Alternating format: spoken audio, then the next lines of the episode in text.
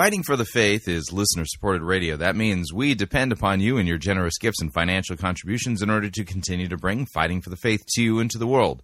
If you don't already support us, you can do so by visiting our website, fightingforthefaith.com. When you get there, you can click on one of our two friendly yellow buttons, or you can make your gift payable to Fighting for the Faith and then send it to Post Office Box 13344, Grand Forks, North Dakota, zip code 58208. And thank you for your support.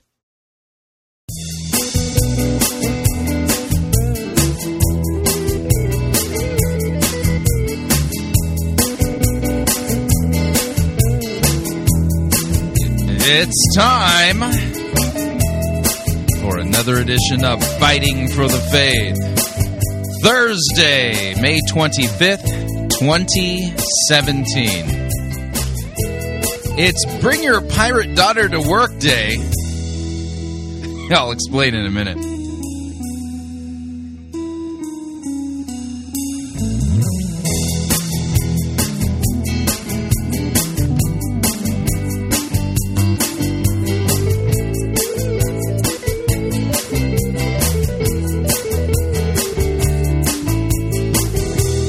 Thank you for tuning in. You're listening to Fighting for the Faith. My name is Chris Roseborough. I am your servant in Jesus Christ, and this is the program that dishes up a daily dose of biblical discernment, the goal of which, help you to think biblically, help you to think critically, and help you to slow down, stop, open up your Bible and compare. Compare what people are saying in the name of God to the Word of God. There is no shortage of crazy things being said out there, and we actually take the time to open up God's Word to compare and contrast what the most popular pastors, preachers, teachers, conference speakers, self-proclaimed prophets, prophetesses, self-appointed apostles and apostolettes, and those generally put forward by the evangelical industrial complex as those who we need to be listening to, whose books we need to be buying, and whose small group curricula apparently we need to be studying instead of the Word of God. Yep, that's how that works out. And over and again, we demonstrate that what's being taught out there is far from what God's Word says,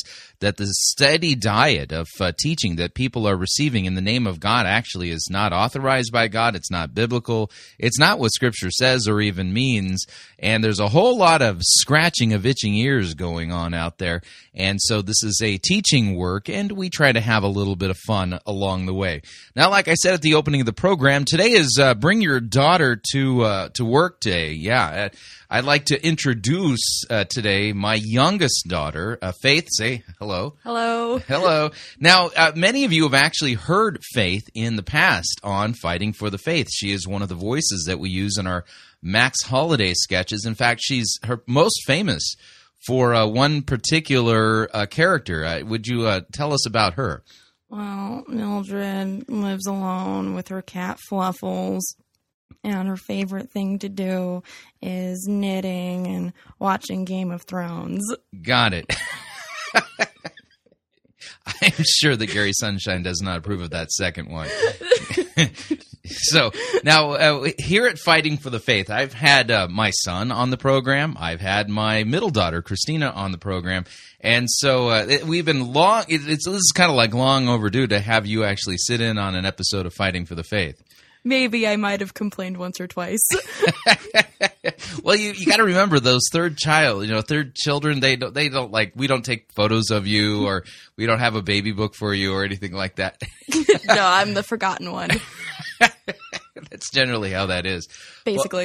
Well, so so Faith, just so you all know, she's actually in college, and she's mathematics student. Hang on, I got to clear my throat. Yeah, he thinks it's a dark art. It is a dark art. She's a mathematics student at the University of North Dakota. So but she's been very helpful in the past with Fighting for the Faith and Pirate Christian Radio. In fact, we're working on getting out some new Max Holiday sketches, and so this is actually a good day for you to be in studio. Yep, snaky squids. Yeah, that's right. We've in fact we've come up with a kind of like a 3-part story. Max Holiday that we're working on regarding the sneaky squid spirit, and so today in the first break will be the the first ever hearing of this part 1 of the sneaky squid spirit saga in the Max Holiday rotation.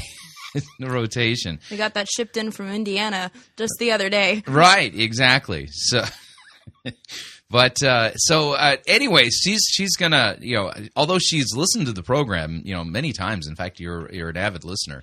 And you've introduced other people, like, you know, your coworkers and people like that. Oh yes, I have my my small little outreach ministry, I guess you could call it. It's sometimes difficult to talk to people when they're like, "Oh yes, look at this weird thing," and I'm like, "Oh yes," and I'll give my opinions, and then eventually things turn religious one way or another.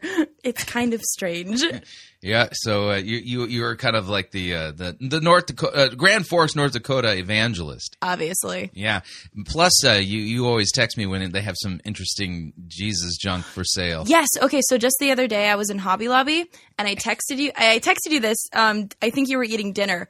But it said it was you know, "You're made for a God-sized dream," on a little calendar thing at Hobby Lobby. You always see that stuff at Christian stores. Yeah. So I'm what size is a God-sized dream? I imagine that it's a little bit bigger than a Grand Slam at McDonald's or something. Right. Okay. So I mean, we need to let Mildred know this, that she's made for a God-sized dream. So I think that she wouldn't know what that means. She'd be very intimidated. Well, I don't even know what it means. You know, and I've been to seminary and stuff. So anyway, all right. So let's talk about what we're going to do on today's episode of Fighting for the Faith. Aren't Yay! You excited? Yeah. Yes. So we're going to begin with a money-grubbing televangelist twin spin. Money-grubbing televangelist twin spin. We're going to start with Jesse Duplantis. Jesse Duplantis has, he's received direct revelation from God, from Jesus himself. And we're going to note the story that he's going to tell us. And in telling us this story, he's going to explain to us a new doctrine, if you would. In fact, over at the piratechristian.com website, piratechristian.com, we've launched a new section. And the new section is titled The Encyclopedia of New Charismatic and Pentecostal Doctrines. And the name of this new doctrine, revealed to none other than Jesse Duplantis via direct revelation from Jesus himself, is the "I will be your two" doctrine. I will be what? Yeah, the "I will be your two" doctrine. Your two what? Well, you have to listen. You know. Oh, okay. Yeah. So if that's how this works. Yeah, that's right. So so this is a new doctrine, the "I will be your two" doctrine, and Jesus is the one being our two. And if that sounds confusing, well, don't worry. I'm sure it'll all make perfect sense after we hear. I can't wait. This direct revelation from none other than Jesus himself through the prophet Jesse Duplantis. Wow. And then part two of our money-grubbing televangelist twin spin is this is a more difficult one. In fact, we don't normally use the more difficult ones in the first half of the first hour, but today we're gonna try this.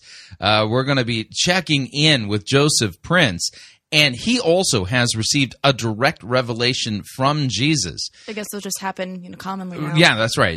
Jesus is talking to all these guys, yep. you know. And whereas me, I mean, I got to do it the old-fashioned way. Are they friends with him on Facebook? I think so. You know, because remember back a while ago, if you really love Jesus, you'll be you'll say yes to this friend request. Yeah. Yeah, I think they said yes, and I said no. Maybe they got enough likes. Yeah, right. So yeah, but anyway, Joseph Prince is going to be giving us a prophetic interpretation of 1 John chapter 4, verse 17. And the words in particular that we will be focusing in on, as he is, that's Jesus, as Jesus is, so also are we in this world. So there's the phrase. And so we're going to learn prophetically from Jesus himself through Joseph Prince what that word, what that phrase really means. But it's just the one verse, right? Nothing else. No, it's not even the whole verse. Oh, okay. It's just the phrase, as he is, so also are we in this world. Wow, that's deep. Yeah, so out of context. But don't worry, Jesus talks to Joseph Prince. Everybody knows that. And the way you can tell is because his hair is so cool. Oh, gosh. No, that's my favorite way to read books, though, is just, you know, read half a sentence and then throw the book out the window. Yeah, everybody does that. Yeah, with, Lord of the Rings, whatever your favorite novel is. Lord of the Flies. Right, exactly. Just randomly jump in at any point, read half a sentence, and then claim direct revelation and to know what it means. I'm sure you'll get an A on any of your papers nowadays. All the time in college. Yep. And then we're going to head over to Sid Roth's It's Supernatural as he is speaking to his special guest, Hank Kunneman. Apparently he's a prophet, and we've got to hear the latest word of the Lord for this season through the prophet Hank Kunneman. And then we're going to listen to I can't even pronounce this guy's name, Etienne Bloem. And we're heading over to Living Grace Church in Toowoomba, Australia. And we're going to listen to part of this message where he claims that he actually had a visitation with Jesus. Again? Yeah. Another one. Wow. Yeah, I'm totally like missing out. And then in hour number 2, we're going to try to come back down to planet Earth. And we're going to... We might not make it. Yeah, we're going to head over to South Bay Church as we listen to Andy Wood literally take the story of Joshua and turn it into some kind of leadership principal text. Joshua? Yeah, from the book of Joshua. Yeah. So that will be today's episode of Fighting for the Faith. And of course, as usual, we strongly recommend that you make yourself comfortable. We got a lot of ground we need to cover. Fuzzy bunny slippers do enhance your listener experience. I have two pairs myself. That's right. So we have extensive laboratory results that show that by wearing fuzzy bunny slippers, they do enhance your listener experience. Since 13%. We're going to be 13%. Yep. Wow. Okay. So we even have a number now. But since we're going to be doing a money-grubbing televangelist twin spin, that requires us to do this. Don't want no loving. Don't want no kissing. Don't want no gal to call me honey. Don't want my name in the Hall of Fame. Just want a big fat pile of money. Give me that almighty dollar for that lettuce, hear me holler. Give me buckets full of ducats, let me walk around and waller in Mazuma, El Dinero, wanna be a millionaire. Give me money, money, money, money, money. I want that green ammunition, that's the stuff for which I'm wishing. Fill my closets with deposits, I'm a demon in addition. Give me shekels, give me pesos, let me see their smiling faces. Money, money, money, money, money. I wanna get me a suit that's made out of loot. And whistle for wearing it green. I got that monetary itis, like be just like King Midas. Want that golden touch is what I mean. Give me that old double eagle. Want that tender that is legal and financially substantially. Any sum I can inveigle. Want to live in regal splendor with that loving legal tender. Money, money, money, money, money. All right, that's Dr. Teeth and money, money, money, money. So we're going to be listening to Jesse Duplantis. And he's going to be regaling us, well, with a story that apparently he was recently in his study. And as he's wont to do while in his study, he was having a conversation with Jesus. And the conversation with Jesus steered into, well, a proper understanding of Matthew chapter 18, verse 19, where Jesus says... And this is from the King James. Again, I say unto you that if two of you shall agree on earth as touching anything that they shall ask, it shall be done for them of my Father which is in heaven. And see, this is a standard proof text within the Word of Faith heresy that, you just got two or more agreeing on something and blammo! God's going to give it to you. But, but then again, you got the thorny issue. I mean, so there you are. And the thing you really want is, a $50 million yacht. Hey, there's two of us. We can agree on that, right? Right now. We can agree on it. Yeah. Okay, ready? 3, 2, 1, agree! Wonder Twin Powers activate! Form of a bucket of water! Anyway, so apparently you just need two people to agree. But what happens if you don't have somebody that is there to agree with you? I mean, like if I went to my wife and I said, we need to agree on this. We need a $50 million yacht. She'd be thrilled. No, I don't think so. She'd look at me like, what is going wrong? We need to take you and have your head checked. Anyway, so she wouldn't agree with me. I'm just saying. So if you're in a situation where, like, you know, your spouse wouldn't agree with you and you need somebody to agree with you regarding the $50 million yacht, well, good news. Jesse Duplantis has had a conversation directly with Jesus himself. Thank goodness. So this comes all the way from the top. And if you are lacking a two, well, don't worry, Jesus will be your two. Here's Jesse Duplantis to explain. Well, I was in my study and I was just saying, Lord, and he said, what? I said, you said in Matthew chapter 18, and the Lord always does this to me. He said, what did I say, Jesse? Tell me what I said. He loves me to tell him what he says. You know what I'm saying? Tell me what I said. And I said, you said that in Matthew 18, I believe 19, you said, if two of you on earth agree as touching, and before I could finish, he said, I'll be you two. I said, what? He said, I'll be you two. He said, Jesse, you don't need to look for another person. I'll be you two. How many of you believe in God for something? I'll be you two. You ain't got to look any further. I'll be you too, man. My God, if two of us believe, we can get anything you believe. Wow. All right. We are just months away, maybe days, hours away from a $50 million yacht. Because we agreed. Right. And see, you and I agreed. Yeah. But then Jesus was a two also. So that's three. Yeah. You know, what if we get a three? Right. And that's right. You see, you know, a chord of three is not easily broken. So does Jesus always talk like that? I'll be your two. To Jesse Duplantis, he does, apparently. Okay. Now, of course, the question comes up is, what is this text actually talking about? It is a good question. Now, the three rules that we apply here at Fighting for the Faith for sound biblical exegesis are context. An egg salad sandwich. No, and context. The three rules are egg salad sandwich, that's afterwards. That's part of the afterglow portion of Fighting for the Faith. Okay, yeah. So the question is, when we look at Matthew 18, verse 19, what is the context in which Jesus is talking about this?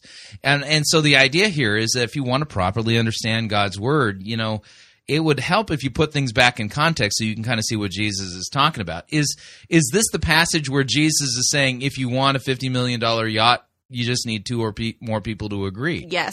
No, it's not. I think we might have to actually open up a Bible. Yeah, I'm going to send you back to Sunday school, you know, if you keep this up. Anyway, so here's what it says in Matthew 18, starting at verse 15. This will give us the context. If your brother sins against you, go and tell him his fault between you and him alone. If he listens to you, you have gained your brother. Now, a little bit of a note here.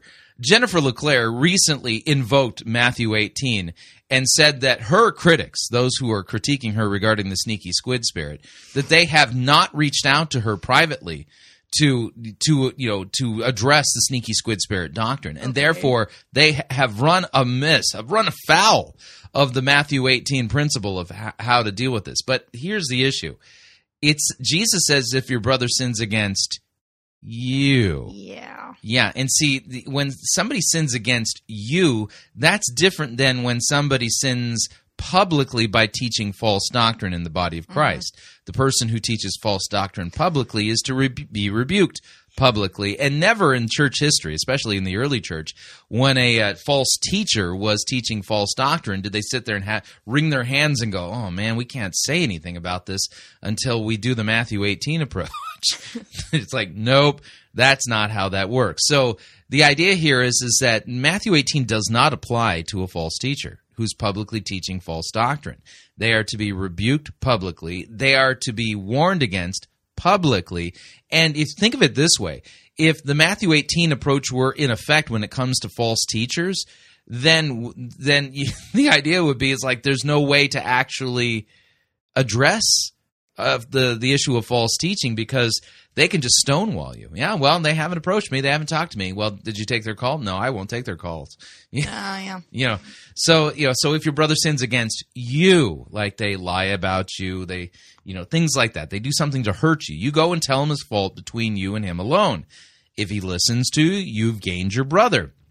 If he does not listen, take one or two others along with you so that every charge may be established by the evidence of two or three witnesses. And you're thinking, well, this doesn't have anything to do with getting a yacht. Exactly. That's the context here. I thought it was in the annotations down below. No, it's not. Yeah. It's not even in the in-between portion of the verses. So if he refuses to listen to them, you then tell it to the church. And if he refuses to listen even to the church, let him be to you as a Gentile and a tax collector. So this is the passage dealing with church discipline. Important to note here, how did Jesus teach Gentiles and tax collectors? Well, the unbelievers, he called them to repent, to be forgiven of their sins, and to believe and trust in Christ. And then bear fruit in keeping with repentance. That's kind of the idea here. So truly I say to you, whatever you bind on earth shall be bound in heaven. Whatever you loose on earth shall be loosed in heaven. Now, that language should sound familiar because earlier when Jesus, asked the disciples, who do people say that I am, right? Peter says, you are the Christ, the Son of the living God. And Jesus says, flesh and blood has not revealed this to you, but my Father who is in heaven.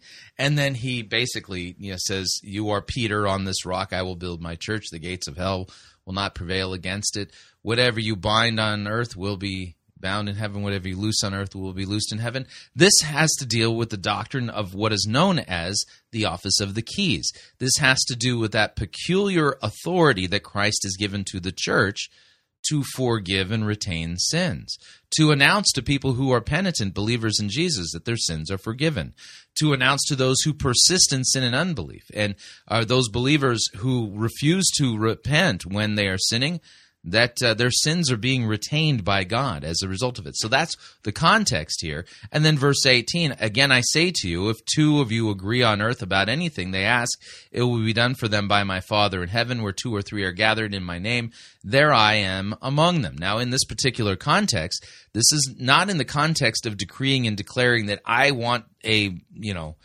Maserati, I want, a private island in the Bahamas, and a $50 million yacht. That's not what this is talking about. This is talking about, yeah, it's like pastoral, you bind their sin and then it's the thing. Exactly, yes. It's pretty straightforward. Yeah, so this is in the context of church discipline. Besides, you'd think that the apostles would have used that like a bunch. So they would have been like, right. Oh, now we're millionaires. Paul's like, oh, we both agree. I don't have any more like health issues. Right, yeah. And that didn't happen to the Apostle Paul. He had a thorn in the flesh. And he asked Christ to take it away from him. And Jesus says, my strength, my grace is sufficient for you. And my strength is made perfect in weakness. If we had all these abilities, we would be – everyone before us is the most unimaginative of everyone because we have all these powers and we're like, we'll live normal lives. We'll go get murdered. It's cool. Right. So the one thing this passage doesn't mean is what Jesse Duplantis says that it means. And Jesus then did not really say to Jesse Duplantis, I'll be your two. I mean, we can kind of rule that out. I don't know who he was talking to, but the one person we're pretty sure he wasn't talking to was Jesus. Now, in that same vein, we're going to head over to Joseph Prince's teaching podcast, and he's going to be teaching us that as Jesus is, so are you, that he has a direct prophetic insight as to what this actually means. And let's listen into Joseph Prince as he also is claiming direct revelation from Jesus to understand a particular verse. Here we go. Touch on the Lord at our Father's right hand and what that means to us today. In fact, we alluded to that towards the end of the sermon last week. And I want to continue that because during my working trip actually, the Lord spoke to me in between the sessions. And the Lord said to me, I want to emphasize this truth more than ever. All right, so notice here, like Jesse Duplantis, Joseph Prince is claiming direct revelation from the Lord himself on how to understand a particular verse. I gave you this truth many years ago, and I want this restored to the body of Christ. All right, so apparently God gave this to Joseph Prince, and he's made it very clear. This understanding of 1 John 4 needs to be restored to the body of Christ. Okay, what does it mean? And it's the truth of 1 John 4:17. Okay. Let's look at 1 John 4:17. Love has been perfected among us.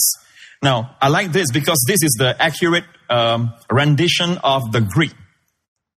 Your old King James says, herein is our love, our love made perfect.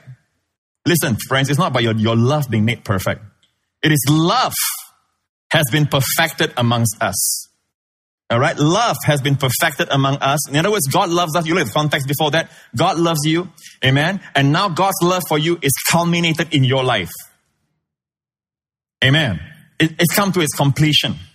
God sent his son to die for our sins. Love has been perfected among us in this, that we may have boldness in the day of judgment. How do we understand that God loves us completely? How? Because the Bible says we may have boldness in the day of judgment. Now, I know that the day of judgment, there'll be a day of judgment. We say, believers, don't go through judgment, Pastor Prince. There is something called the judgment seat of Christ. But I want you to know something, believers. You're not there to be judged. In fact, the word judgment seat of Christ, the word judgment doesn't appear in the Greek. It's called the bema seat of Christ. If you all watched the Roman movies last time, Ben-Hur and all that. Now, he's going somewhere with this. Hang on. You know, the place where the emperor gives the Stephanos, the crown, to the winner.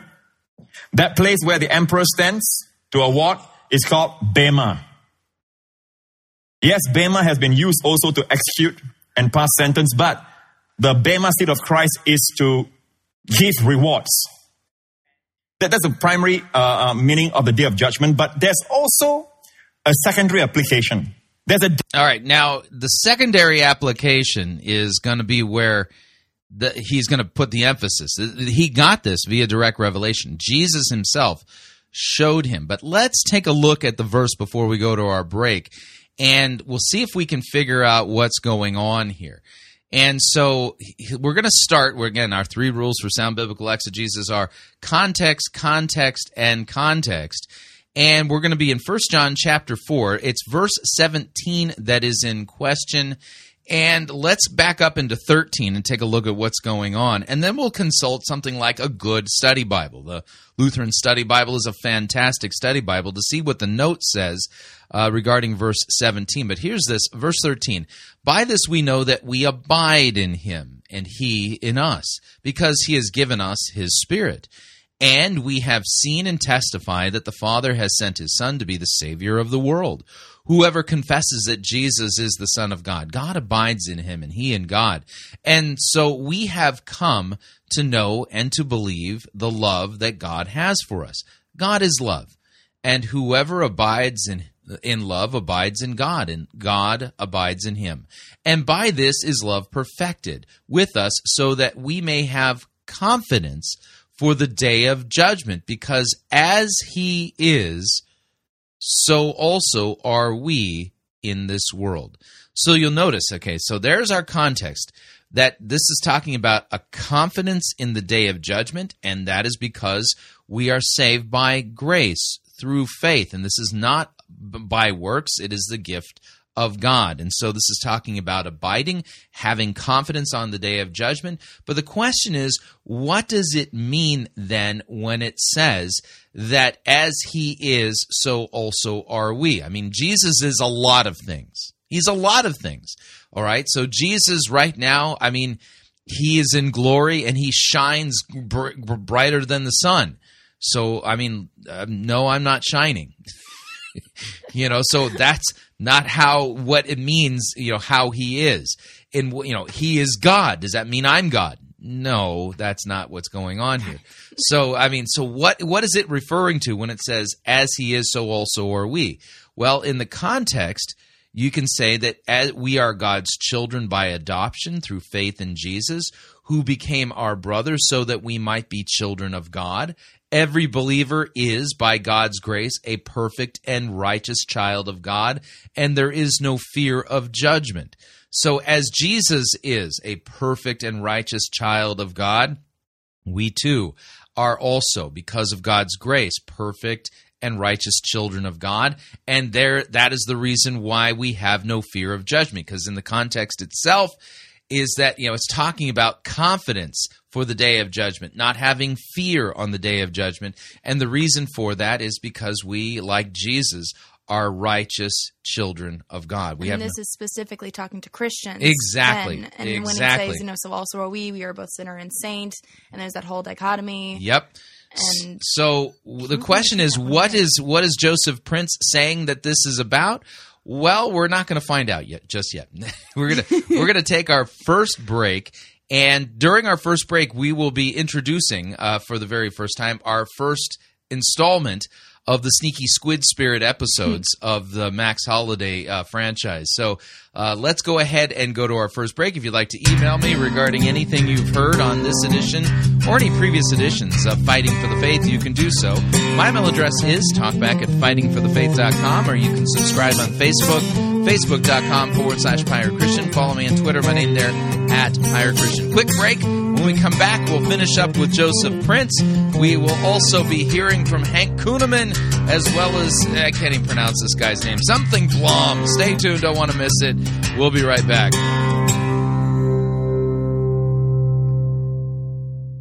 If you want advice on how to have your best life now, you're in the wrong place. You're listening to Fighting for the Faith.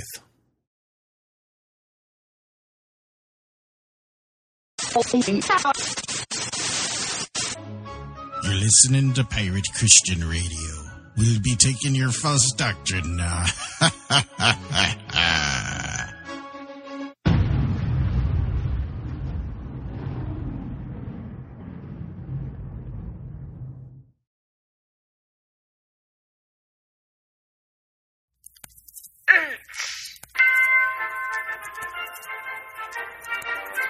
Max Holiday's Birdcage Theater presents Church Day Select.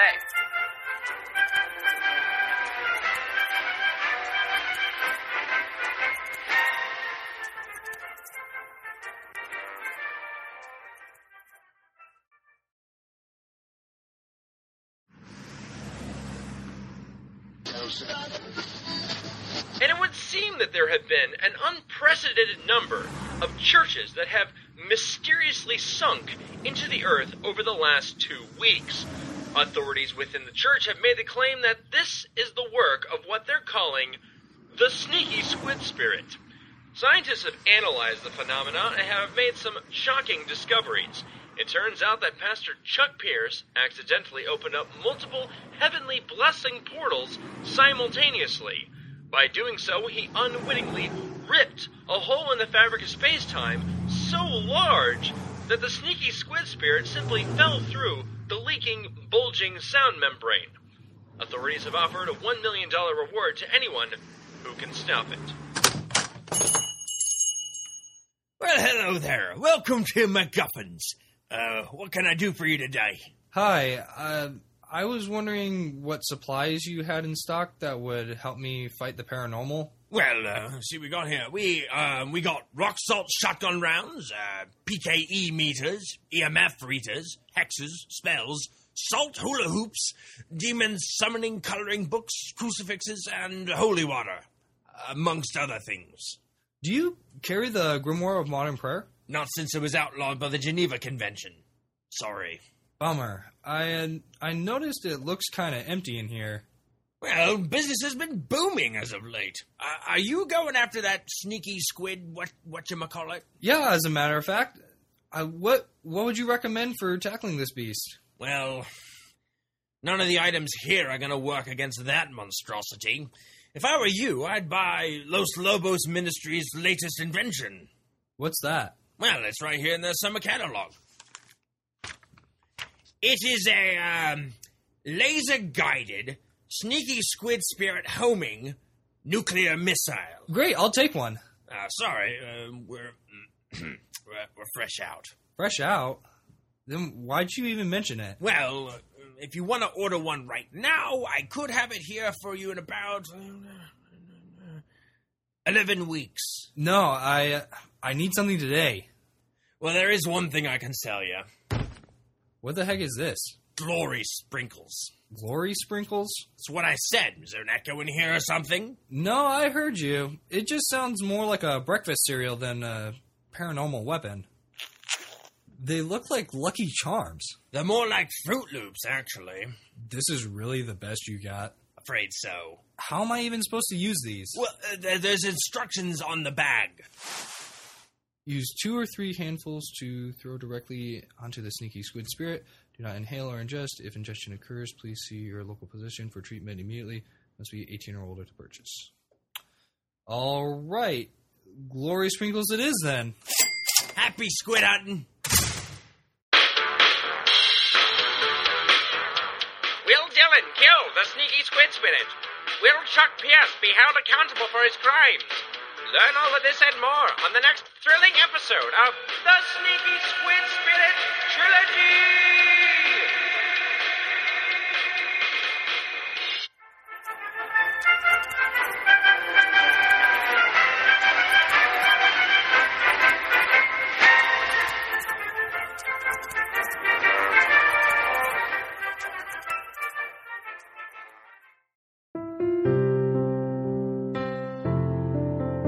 This is Dr. Curtis Lyons. I am the presiding pastor of the American Association of Lutheran Churches. If you are seeking a church that believes that the Holy Bible is the inerrant, infallible Word of God and accepts the Lutheran confessions because they are the right interpretation of Holy Scripture, I hope that you will take a look at the AALC. Also, if you are considering a vocation as a Lutheran pastor, our seminary has a residency program and a program available online. This is Curtis Lyons inviting you to take a look at the AALC. Check us out at taalc.org or on Facebook at the American Association of Lutheran Churches.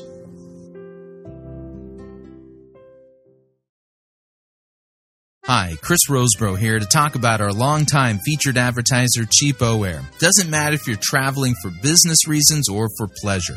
Doesn't matter if you're traveling within the United States or abroad. Cheapo Air is the place for you to save literally hundreds of dollars on your airfare, hotel rooms, and rental cars. Visit our website, fightingforthefaith.com. On the side of our website, you'll see our ad banners. Look at the ad banner for Cheapo Air and look on it. There's a promo code. Write the promo code down, click on the ad banner, and then book your travel at the Cheapo Air website, and you'll have the opportunity to enter that promo code for additional savings. Again, fightingforthefaith.com. Write down the promo code, click on the ad banner, and save money on your airfare, hotel rooms, and rental cars today.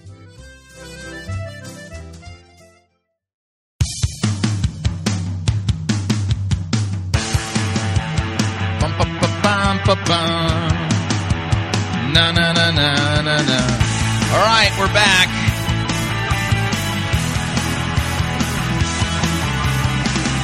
Warning, listening to Fighting for the Faith could cause you to think that those claiming direct revelation from Jesus on how to understand verses in the Bible rather than paying attention to context and grammar are not telling you the truth.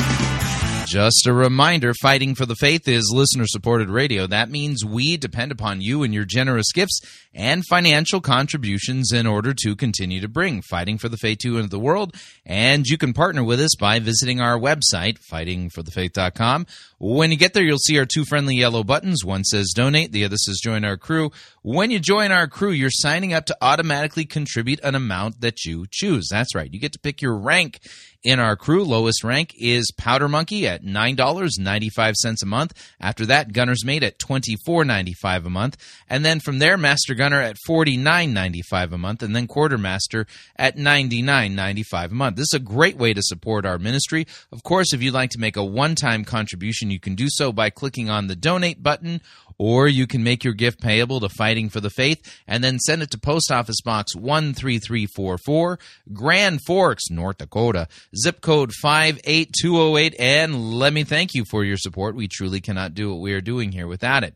A little bit of a note here. Our conferences are coming up. If you're not registered, you definitely want to register.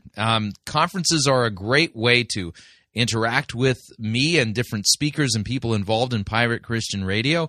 And we have two conferences this year. One is in Australia on June 30th and July 1st. Details are on our website, fightingforthefaith.com. Click on the conferences link, select Australia Conference, and you can register there. And then our 2017 PCR Conference in the United States, just like last year, is at Kongsvinger Lutheran Church in Oslo, Minnesota. Yeah, it's just north of us.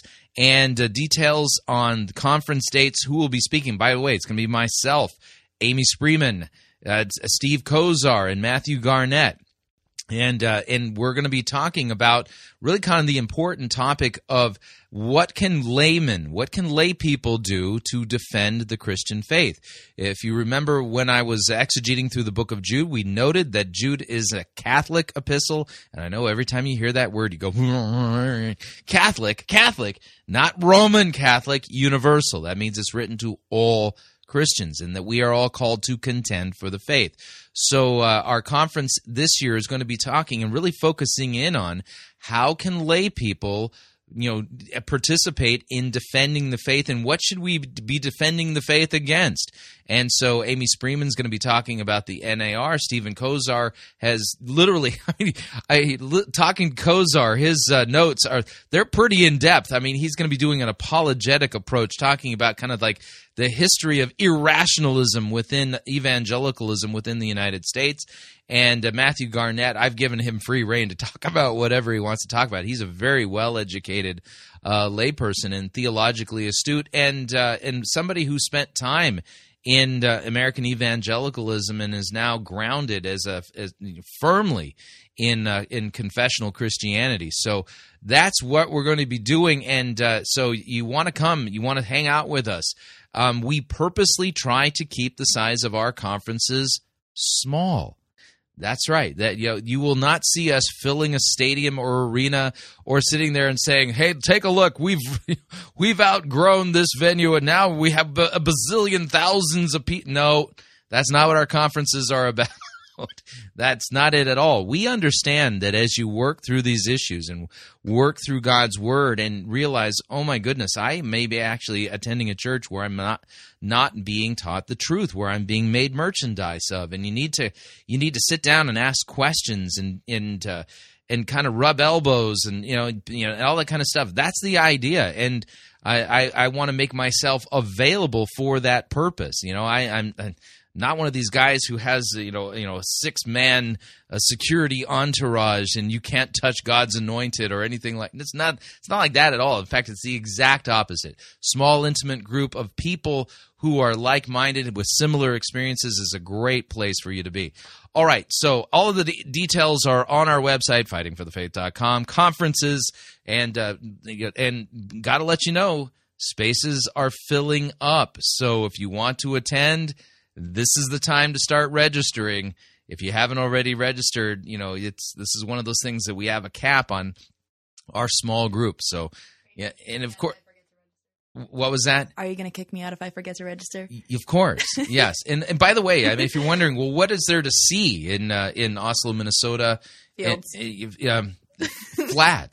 If you've never seen Earth this flat, it's absolutely impressive. We have the flattest Earth. It doesn't get any flatter than it is here. And it's so flat you can watch your dog run away for 2 weeks. So, yeah. All right. So let's get back to what we were working on before the break, and we were listening to Joseph Prince. He's somewhat exegeting 1 John 4:17, and we noted that it's talking about how we have confidence on the day of judgment. What is it that gives us confidence on the day of judgment? Well, we are adopted by God into the family. We are now children of God by adoption, by what Christ has done for us. And are you saying I'm adopted? Yeah, that's right.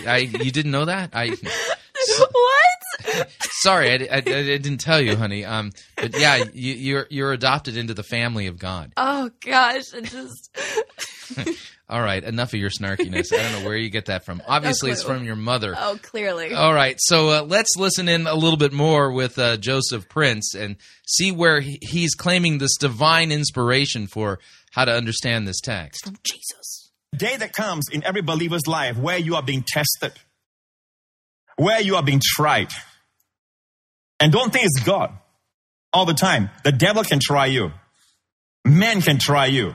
It's a day of you being scrutinized. The word judgment there is being scrutinized, being checked. It's a day of crisis. Amen. In fact, one of the words for judgment is crisis, where you get crisis. It's a day of crisis. This is how you can have boldness in the day of crisis. This is how you can have boldness in the day of adversity. Amen. Because as He is, so are we. In this world. Now, I know it doesn't translate well in other languages, but this in English is the most powerful 9 monosyllables. As he is, so are we in this world. If it said as he was, it would be great enough. As he was when he was here. Now he's playing word games. Yeah, he hasn't actually said anything yet. Yeah, now notice here, okay, he's ignoring the real context of what's going on. And the transition now to his divine inspired understanding of this text is him playing around with the verb tenses a little bit. All right, we continue.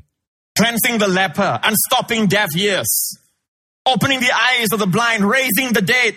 If you said as he was, it's good enough. But no, the Bible says the Christ that bore our sins, bore our diseases in his own body on that tree, rose without them. Yeah, now you're doing something weird. I said he rose without them. Amen. And the Father... So he rose without our diseases. Watch where he goes. Rose. That's talking about his resurrection. Set him at the right hand. The Father says, sit on my right hand until I make your enemies your footstool. Hallelujah. That means what? As every day passed, one more enemy under his feet. As each day passed, another enemy under his feet. All the enemies have been defeated at the cross, but they're all being gradually brought under Jesus' feet. He says, sit on my right hand until I make your enemies your footstool.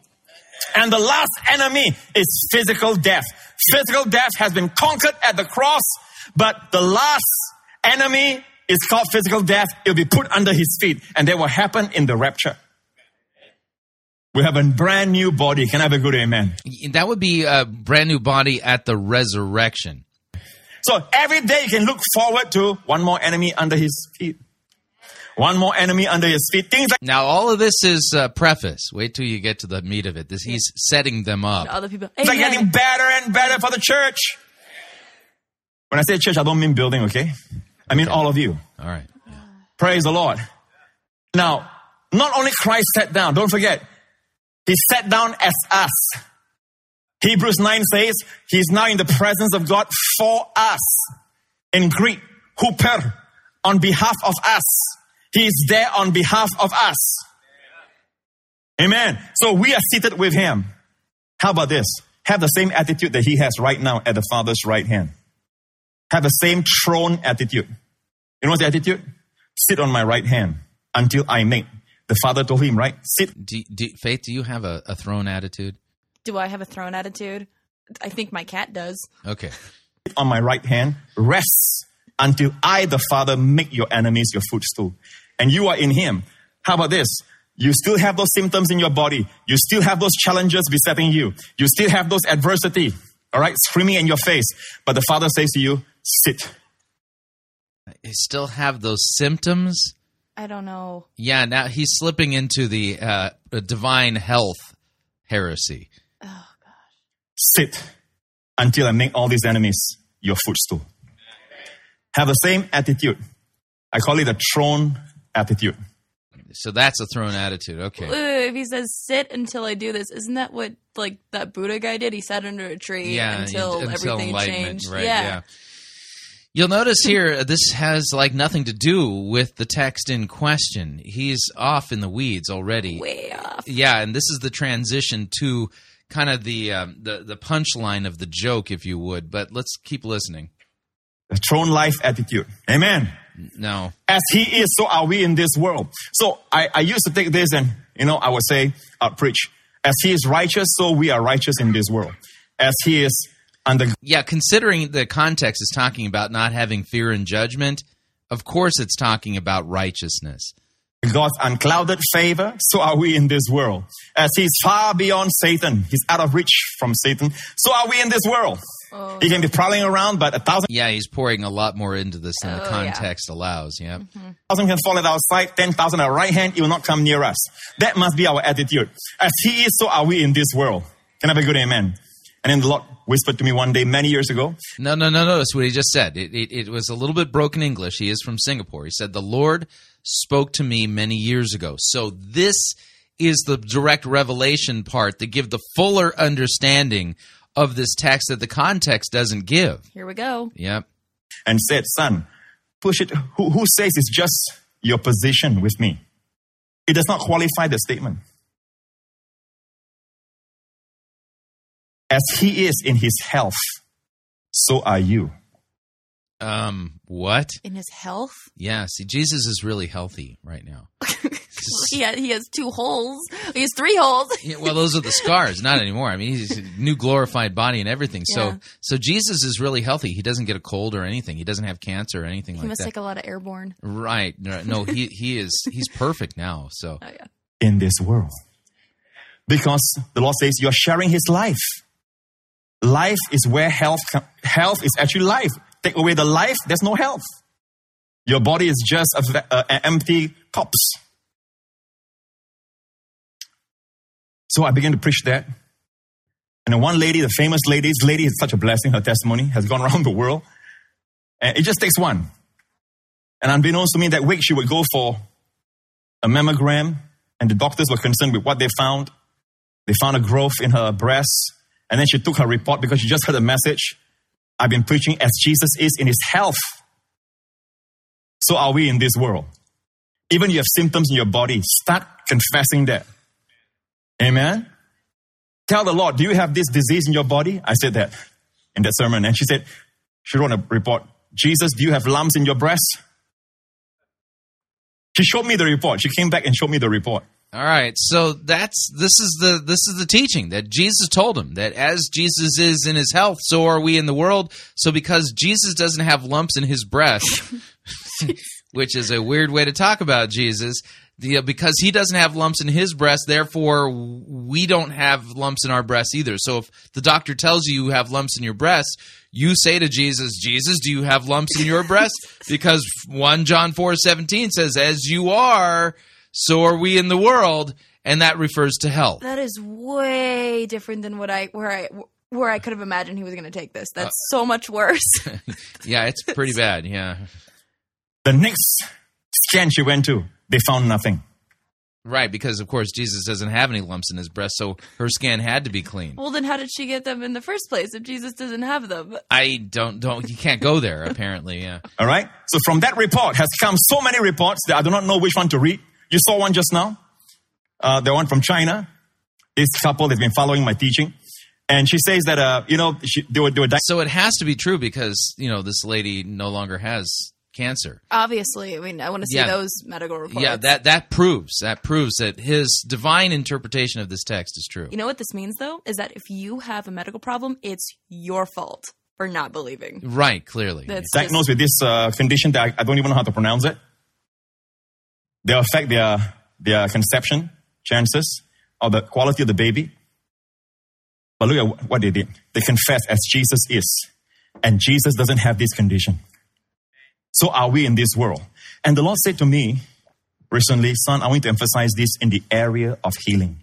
See, Jesus specifically tells Joseph Prince he wants this emphasis of this verse, which is not even feasible from the context, to be an emphasis in the teaching around the world. This what Jesus is releasing right here. Yep.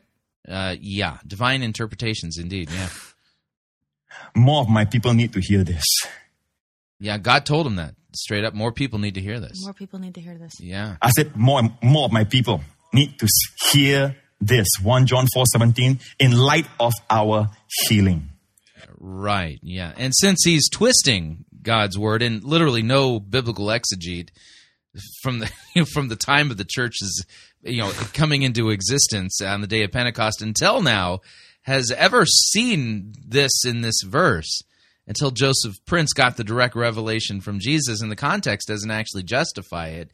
I'm 100% positive that it wasn't God who was speaking to Joseph Prince. I don't think it was. No, I don't think it was either because, that's not what that verse is talking about.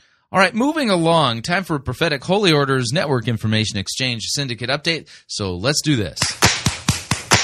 Oh, hallelujah.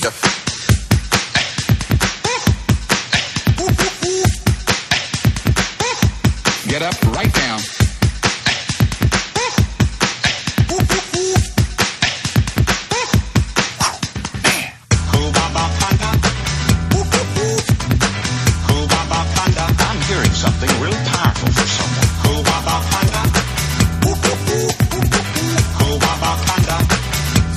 listen to this.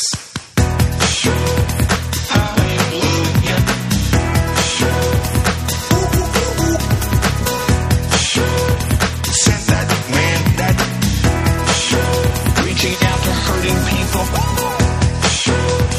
Hallelujah.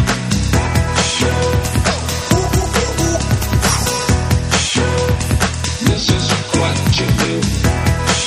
Something more than it was. Yeah, that's Robert Tilton and Hubabaconda. So we're heading over to Sid Roth's It's Supernatural television program. And we're going to be hearing from the prophet. Apparently prophet. Hank Kunneman. Latest, fresh. This is hot out of the oven, fresh word of the Lord. So we had one from years ago, one a little bit in the past, and this right. Is fresh. Yeah, see, the Bible itself is really stale. It's really old. Oh, gosh, who wants to read this thing? Yeah, we got some fresh stuff. And Sid Roth has put his stamp of approval on this fellow, and so let's listen in as we get this fresh word of the Lord. Here we go. Not bad. Hank, you told me that you had, I don't know if it was a dream or a vision of you sitting at this desk and me asking you a question. Hank, so what do you see happening this year? This year. I did see that question being asked of you in my dream, and the Lord spoke in the dream, and here's what he said. He said, Hank, that is too limited. He said, I want to broaden the perspective of the people, that they understand it's not just what I'm doing this year, but what I'm doing in the now. This is right. Yeah. He limited perspective. It's not enough to think about what God is doing this year. Jesus put his arm around and be like, honey, you got to think. Got to think bigger. That's right. You got to be thinking about, what am I doing in the now? In the now. In the now, right. He talks like that. Right. Yeah, clearly. Important in the now. Now, the now can span through this year. Yeah. It can span through next year, the coming. That's a pretty long now. It's always now. Yeah. Come to think of it, that's true. Yeah. Because if it's not now, then it's then. Yep. And if it's not yet now, then it's will be then. Yep. Yeah. But so it's always now. It's always now. Always. When God moves in the now, here's how you know. Jesus' first miracle, he turned water into aged wine, the best wine for last. It was accelerated time. It was also now that he moved. And right, yeah. See, I missed the whole... Now. Yeah, but see, that was then. Yeah. But when he did it, it was now. But then, yes. Just kidding about stuff. Could you diagram the sentence if I told you to? I don't think so. Mom's an English teacher. I don't think she could. Okay, all right.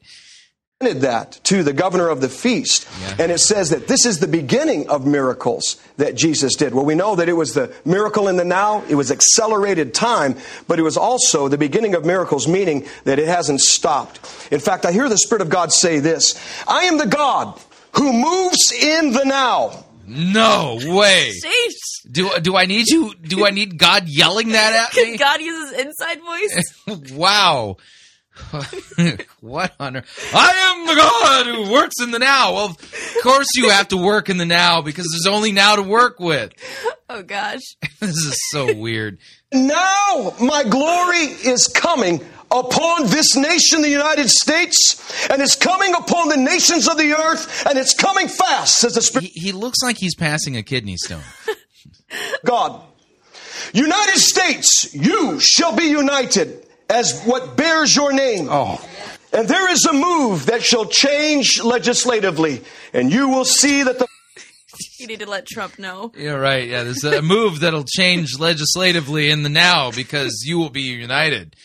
Says the now, God, right. Now. Okay. And this day is soon to come upon you in the now. For this is my plan, says the Spirit of God. Thank you, Lord. Thank you, Lord. I don't think that was a prophecy. I'm imagining, and scene. Yeah, that's right. Mic drop. Boom. Yeah, there it is. God's the now God. Wow, he's working in the now. What does it mean? That was utter gibberish. something legislative. Yeah, it means something. I'm sure William Tapper will have a heyday. Right, yeah, we'll get him right on it. Okay. Okay, we're still under the Prophetic Holy Orders Network Information Exchange Syndicate, and we're heading down to Living Grace Church in Toowoomba in Australia, and I can't even pronounce this fellow's name, Etienne Bloem. We'll call him Prophet Bloem, self-proclaimed Prophet Bloem. And he recently met face to face with Jesus. Oh, wow. Yeah, I mean, there's a lot of people doing that, all up in here. Jesus' traveling plans. Do you think he uses United Airlines? I don't think he does. They might take him off the plane. God. Yeah, we've seen the videos. Anyway, here's a 10A Blom. Here we go. Morning, my wife will tell you I'm up between 2 and 3 every morning to spend time with my Jesus. I got up early and I sat in the Word and spending time. And at 10 to 6, I remember it clear that morning, I realized I had so many dreams, I had so many visions, and I could truly say I slept in the palm of His hand. I really felt it. And I said... So he felt like he slept in the palm of Jesus' hand. That's so weird. That's different. Okay. Jesus, I stood up, I said, Jesus, I'm so sorry that I only do it now, but thank you. Thank you so much for the dreams and the visions and that I could sleep in your hand. And as I said that, suddenly in front of me, Jesus appeared. I thought he was already in the palm of his hand. Yeah, so Jesus appeared. So that's kind of awkward. So Jesus kind of like projected or something. So he's sleeping. A disembodied hand. Yeah, right. So Jesus took his hand off and then appeared to him. Okay, so Jesus appeared to you. Okay. Sprouted from it. And his first words to me was, because you said thank you. And he spoke to me. To me, it felt like a long time. It was probably a minute or 2 or 3 minutes. So because he said, thank you for letting me sleep in the palm of your hands, then Jesus decided, because you said thank you, I'm going to appear to you. You never know the power of being polite. Right, okay. And he left. Needless to say, when Jesus appears to you, you will never be the same again.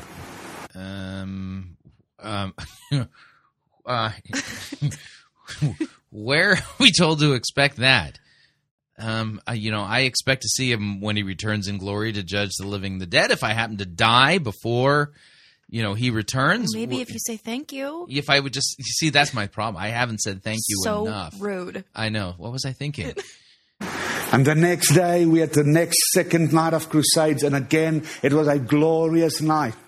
And again, we sat at the dinner table. And this time, I suddenly heard the voice again. But this time he said, Etienne, do you think I can come and visit you again tonight?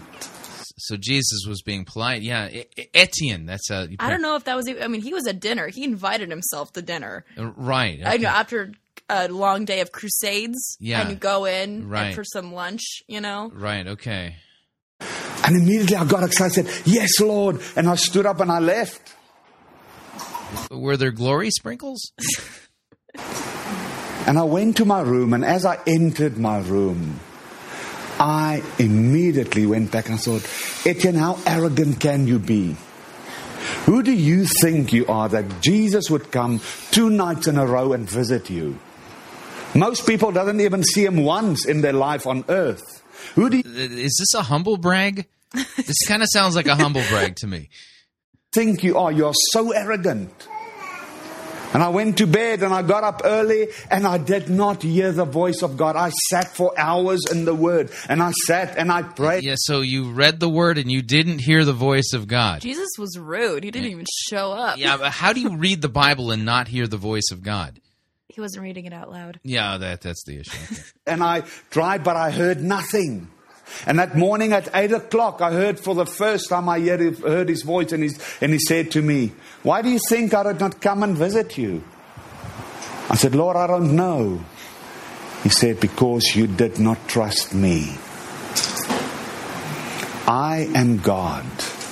If I want to, I can visit you every day.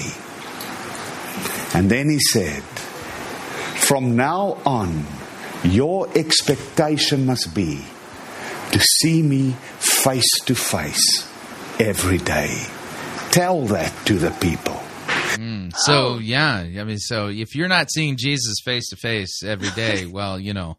Jesus is being straight up savage. This is your fault. Yeah, it's your fault. You stink. Yeah, because you don't have enough faith to see me face to face, so that's why you don't get... got up early for you, Jesus. What more do you want? Right, and yet I was thinking about that text in John 14. Let me pull it up real quick. In John 14...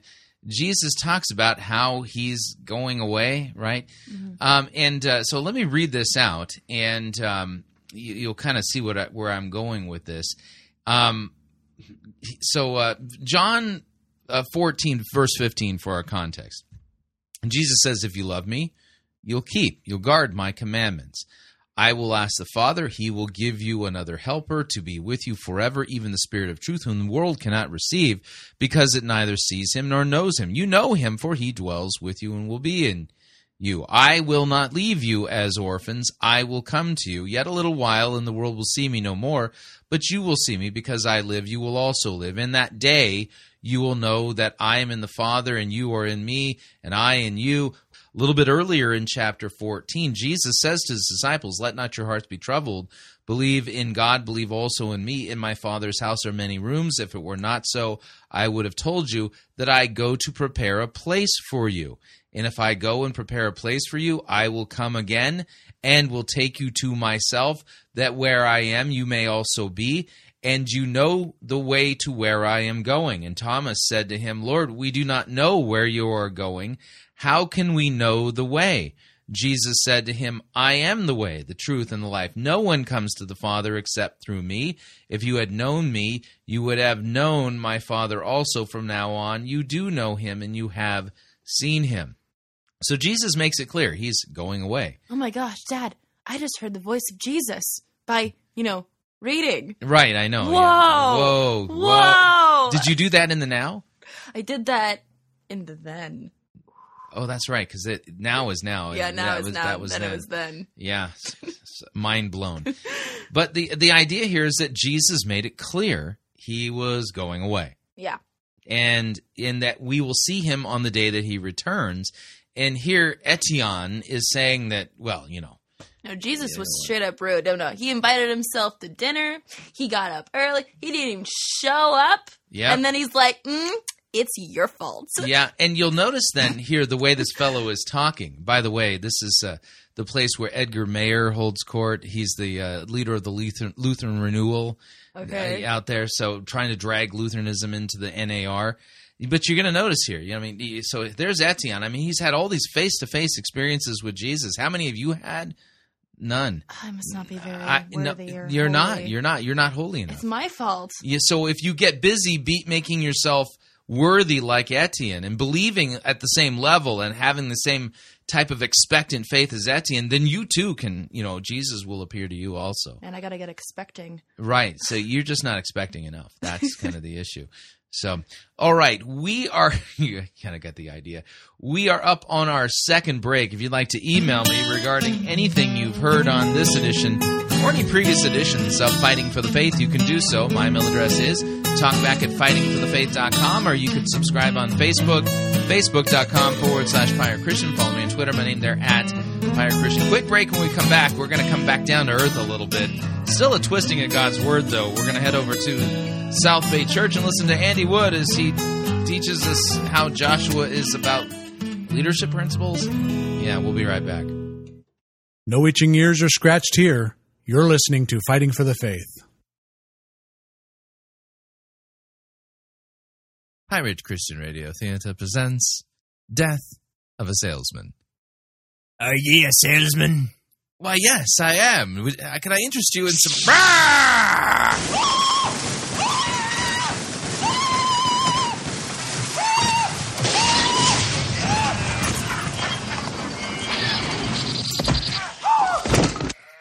You're listening to Pirate Christian Radio.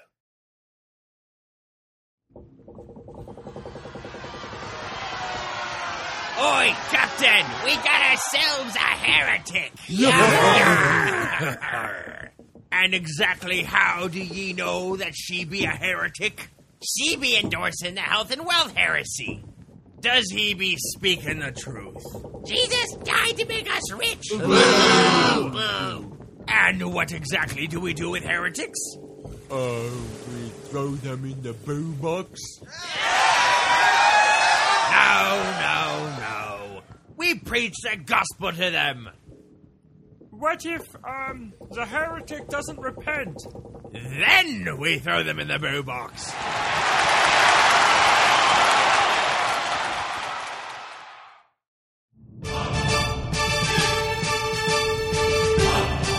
To err is to heretic. To R is to pirate. Get yourself over to www.piratechristianradio.com/Reformanda and purchase yourself a copy of the game Reformanda and join the fight for the faith today.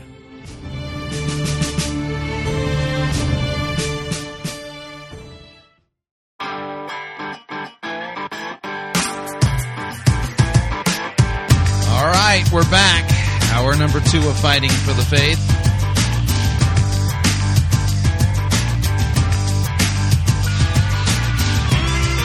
Strange things done to the Word of God, all in the name of God.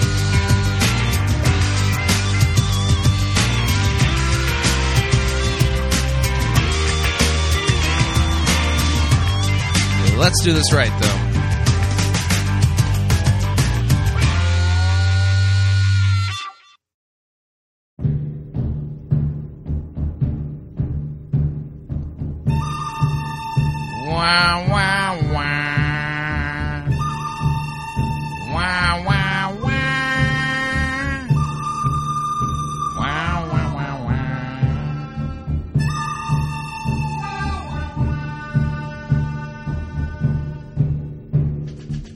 The good, the bad, and, the ugly. We review it all here at Fighting for the Faith. We're an equal opportunity sermon reviewing service. Today's sermon comes to us via South Bay Church out there in the South San Francisco Bay, San Jose, Silicon Valley area. Seeker-driven church. Vision-casting leader there is Andy Wood. And he's going to do something really strange. That's the best way I can describe it. With the opening to the book of Joshua and the death of Moses, I mean, did you know that it's really all about the leadership principles and stuff that's taught in that? You're thinking, no, I had no idea. No idea whatsoever. Not a clue. Well, never worry, never fear. Andy Wood will soon be here is the best way I can put it, and he's going to clear this up and really help us understand what it means to, like, get into our promised land and stuff. Oh, please, give us the insight. Yeah, he's got the inside track, so let me go ahead and back off on the music. And without any further ado, here is Andy Wood and his sermon titled, Remarkable, Joshua. South Bay Church.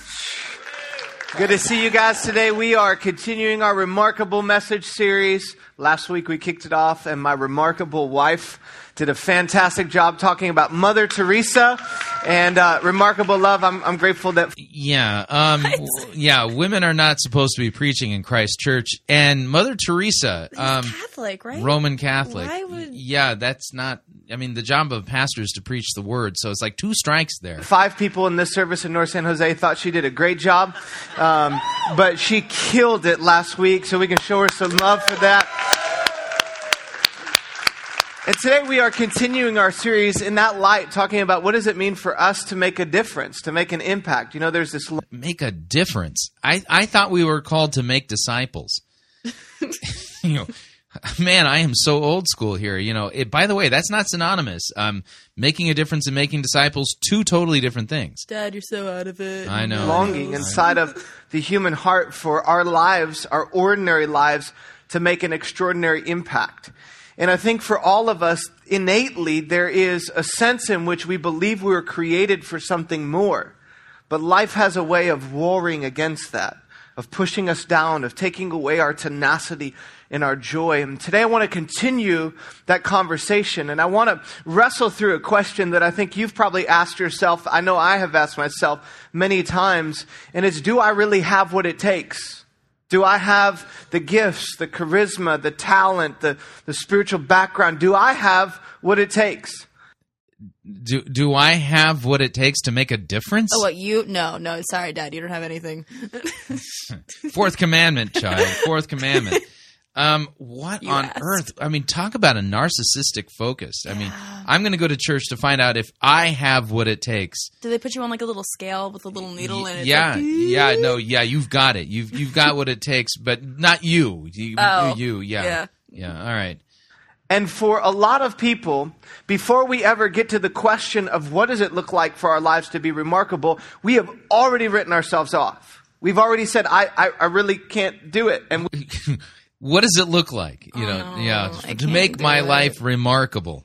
Is that what Christianity? That's why that's what Christian sanctification is, to be remarkable. When I was growing up, there was talk about, sanctification, growth in holiness and stuff like this. Now it's like growth in remarkableness. Our symbol is a guy hanging on a cross. If that's not empowering, I don't know what is, Right, okay. We speak death over ourselves, and a lot of times in our lives, we look at other people whose lives are counting. We look at other people who are making a difference, like these stories of Martin Luther King and Mother Teresa and Steve Jobs and Mark Zuckerberg, and we're like, well, those lives. Yeah, Steve Jobs, technology guy who, he basically said no to Christianity and became a Buddhist. And Mark Zuckerberg is the Facebook guy, right? Right, yeah. So, so we got Saint Steve Jobs, Saint Zuckerberg, Saint Mother Teresa, and Saint Martin Luther King Jr. Then Mother Teresa invented the smartwatch. Right. Yeah, clearly. Those lives could really change the world, but really could my life. And today I want to address the way you see yourself, because your mindset as sinner in need of savior is most likely the biggest barrier to impact. The way that you see you has the potential to prevent you from stepping in to who God has created you to become. Right. Oh, I get it. We should just use like a funhouse mirror. That way it changes the way I see myself.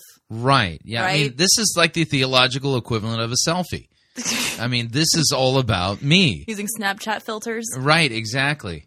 And today I want to address the issue of capacity, strength. How you get remarkable strength. Now, let me... Right. That's found in the book of...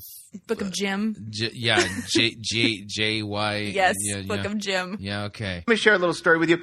We have a joke in our family. I cannot stay up for movies. Chick flicks are the worst. I'm out in 5 minutes in a chick flick. I'm not kidding you. And if there are things being blown up, I'm good. I can stay awake for that. But we were watching a movie a couple months ago, and I was brought in. By the end of the movie, I'm in tears, which is unusual for me. And I'm just crying over the story because it's the story of a real life, a real person. It's the movie Joy. Any of you guys ever seen that? All of our campuses, look around. You watch the same movie. Spoiler alert. So you don't even have to watch it. I'm saving you 2 hours. Just think of it that way. And the story about Joy is a very remarkable story. Joy Mangano, she grew up in Long Island, New York. And we have a few New Yorkers here at South Bay Church.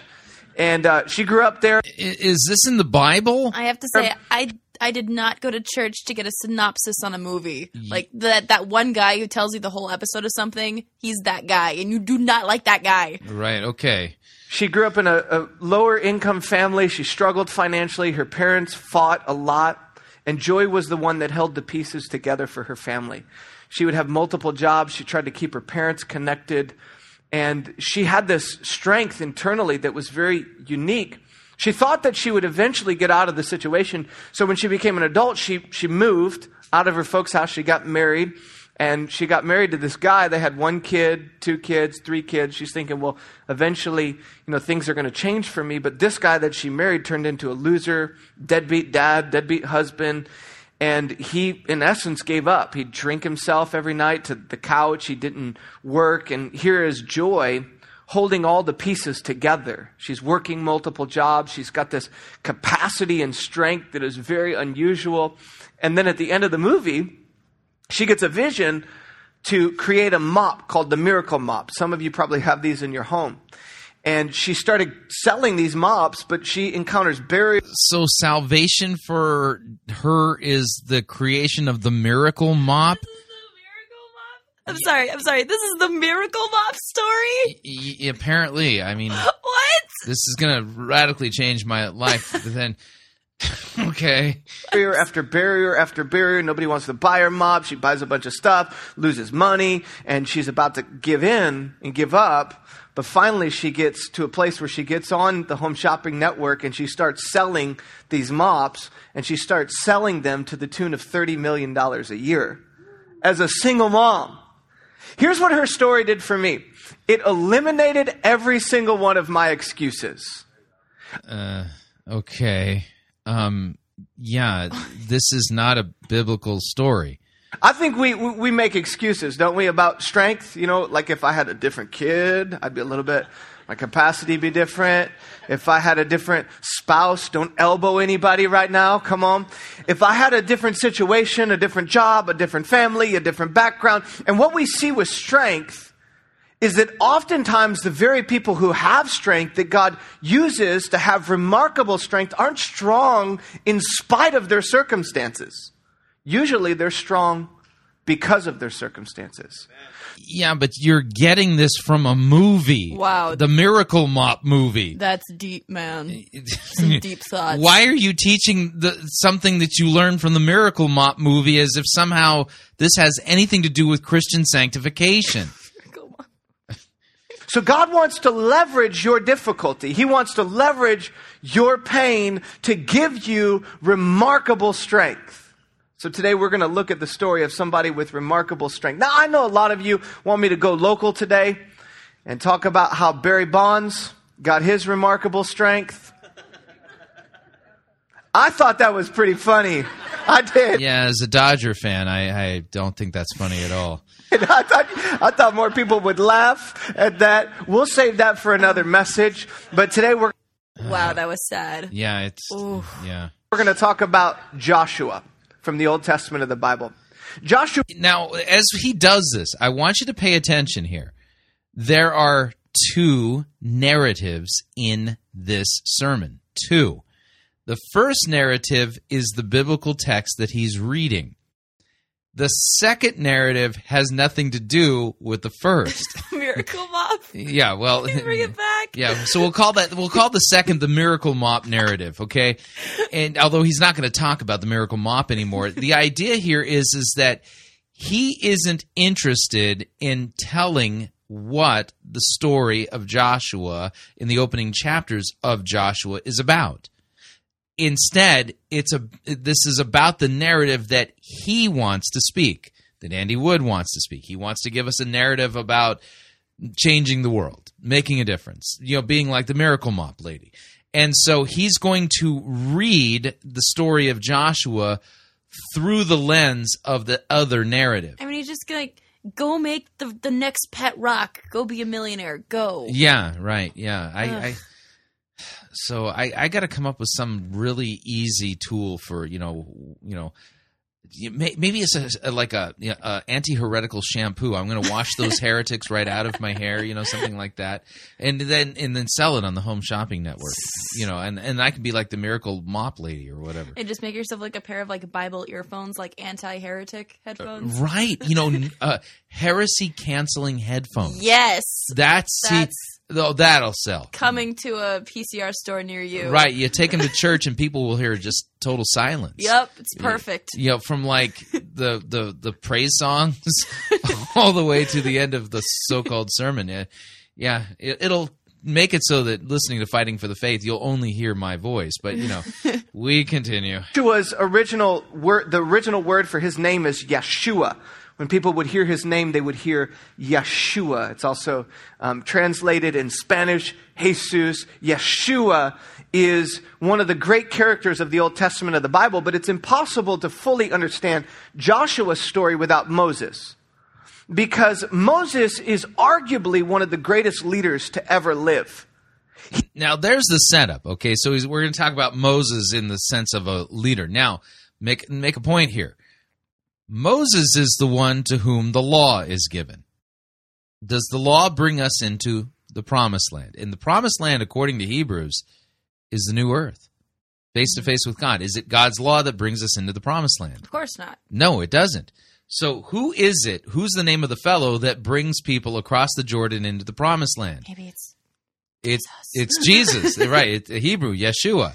So, I mean, there's something going on here in type and shadow that is important, that's telling us something about salvation. Because ultimately the story of the Exodus is a picture in type and shadow of our salvation. Set free from slavery to sin, death, and the devil, released by powerful acts of judgment on part of God, and culminating with the shedding of the blood of the Passover lamb, baptism in the Red Sea, a lifetime in the wilderness, one generation in the wilderness, and then finally crossing into the promised land. It's not Moses that takes him in, it's Joshua. There's something really important going on in type and shadow, but see, he's not really interested in telling us about Jesus.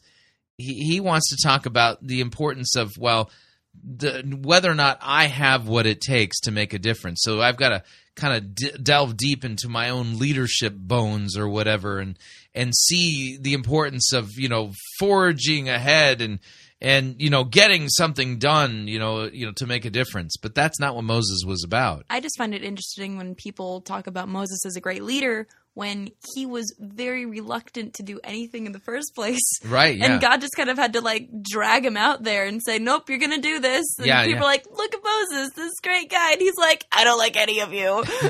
Well, and that's kind of the point. Now, notice that Andy Wood has already said that apparently our view of ourselves gets in the way of us fulfilling what God wants us to do. All right. Moses, when called by God at the burning bush, said, send someone else. Mm-hmm. Talked about how he stutters, really wanted to say, please. And so Moses' view of himself didn't get in the way of God saying, nope.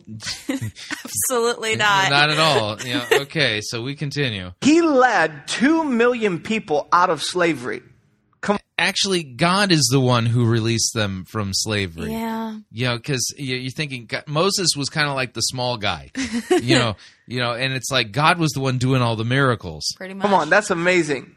That'd be like pre-Civil War if somebody was a slave and they freed all the slaves and took them west of the Mississippi. This guy was remarkable in his leadership, and Joshua is going to come alongside, and he's going to be with Moses. Yeah, you're kind of leaving the most important character out, God. Yeah, it's like, hey, Moses and Joshua, man. Oh, man, no, God. It was God who did these things. Can you believe Moses? In fact, he was the Red Sea?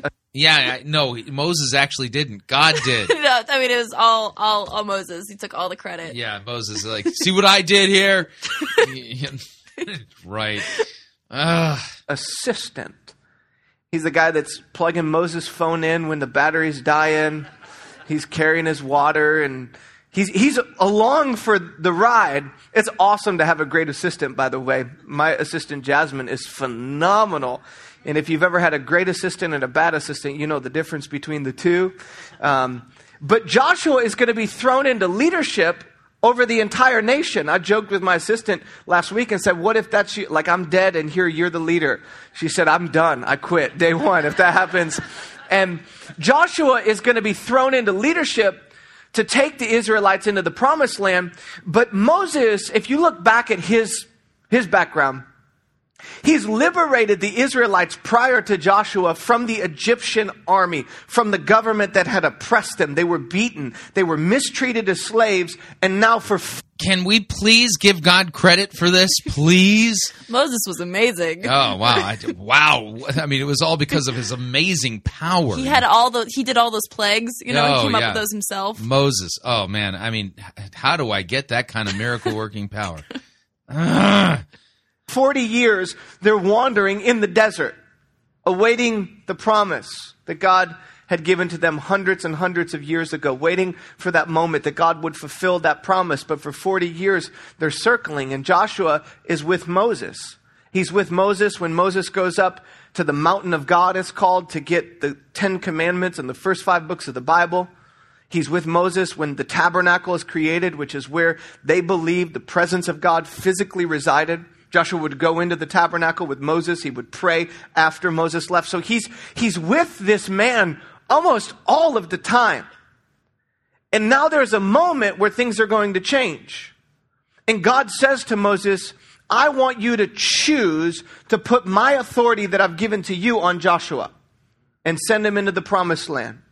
Joshua was a man not only of remarkable strength, but he was a man of remarkable faith, because one time when the Israelites were about to go into the promised land, God said to Moses, choose 12 spies and send them in and scout out the land and see if we can take it over.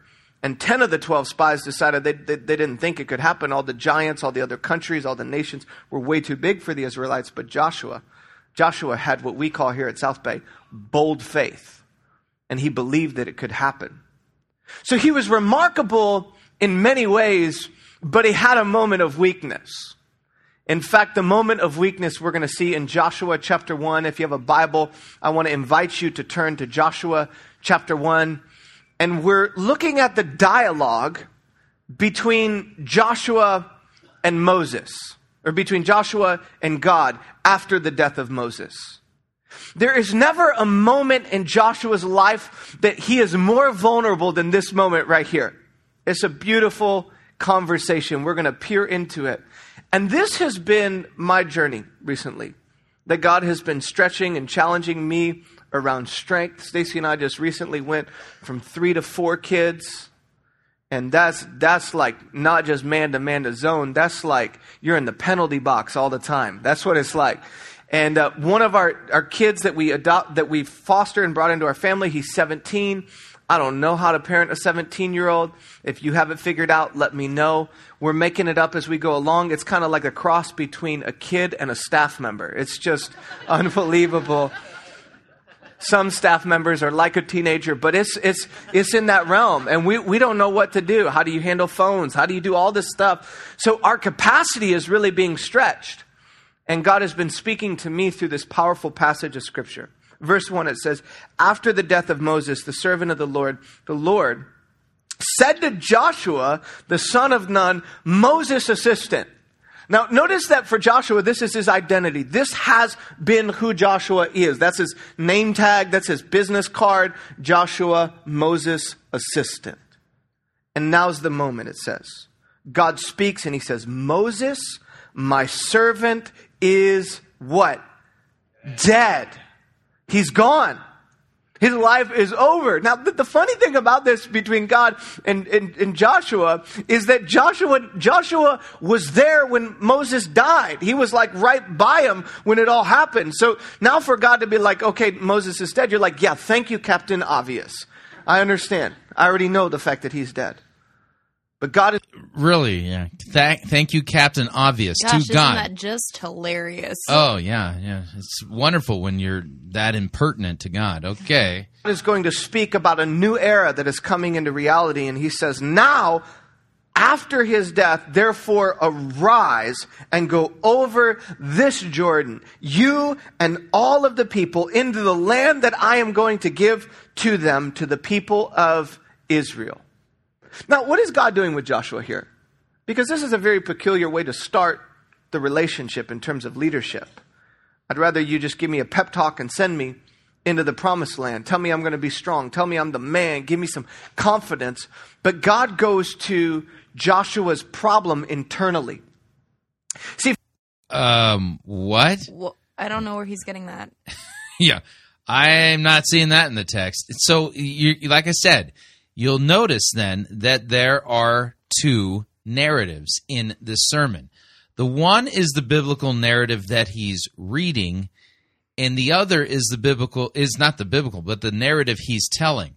The narrative he's telling has nothing whatsoever really to do with the narrative that he's reading. No, God said, go over there. And Joshua's like, that really speaks to my soul. Yeah, no, that's not what's going on here. So, yeah, okay, so this is an example of kind of missing the forest because of the tree. So because Andy Wood has not set out to properly exegete this text, keep it within its context, and discuss what it really reveals, instead, he's hijacked the text and is making it tell a different story. The story of thinking yourself significant enough to make a difference. Oh, Joshua, I mean, you understand me. All of us feel that way, right? Right, yeah. So we got a problem here, and it's a big one. For Joshua, the biggest barrier between him and the Promised Land was not the Jordan River that stood between the desert and the Promised Land. There was no barrier between him and the Promised Land. He was literally on his way in. Yeah, I mean, how hard is that river to cross? I mean, back at the time when the Jordan is not much of a river, but back at the time when they sent the spies out, God said that it would be Joshua and Caleb who would go into the Promised Land. There was no barrier. He had his ticket. He's on his way in. So now we've got an invisible barrier that only Andy Wood can see, but it's not even in the biblical text. It was not even the skill set that Joshua would need to lead the army. He's never been a leader of the army except for one battle that we know about in the early days before he took position of leadership. Right. So apparently skill set is an important factor. What are you talking about? He doesn't have much of a resume. No. Yeah. Ugh. It's not a skill set that Joshua needs. It's a mindset around leadership that could prevent him from stepping into leadership. What? So he suffered from a mindset regarding leadership. He suffered from a bad mindset. And this was a barrier to him entering the Promised Land?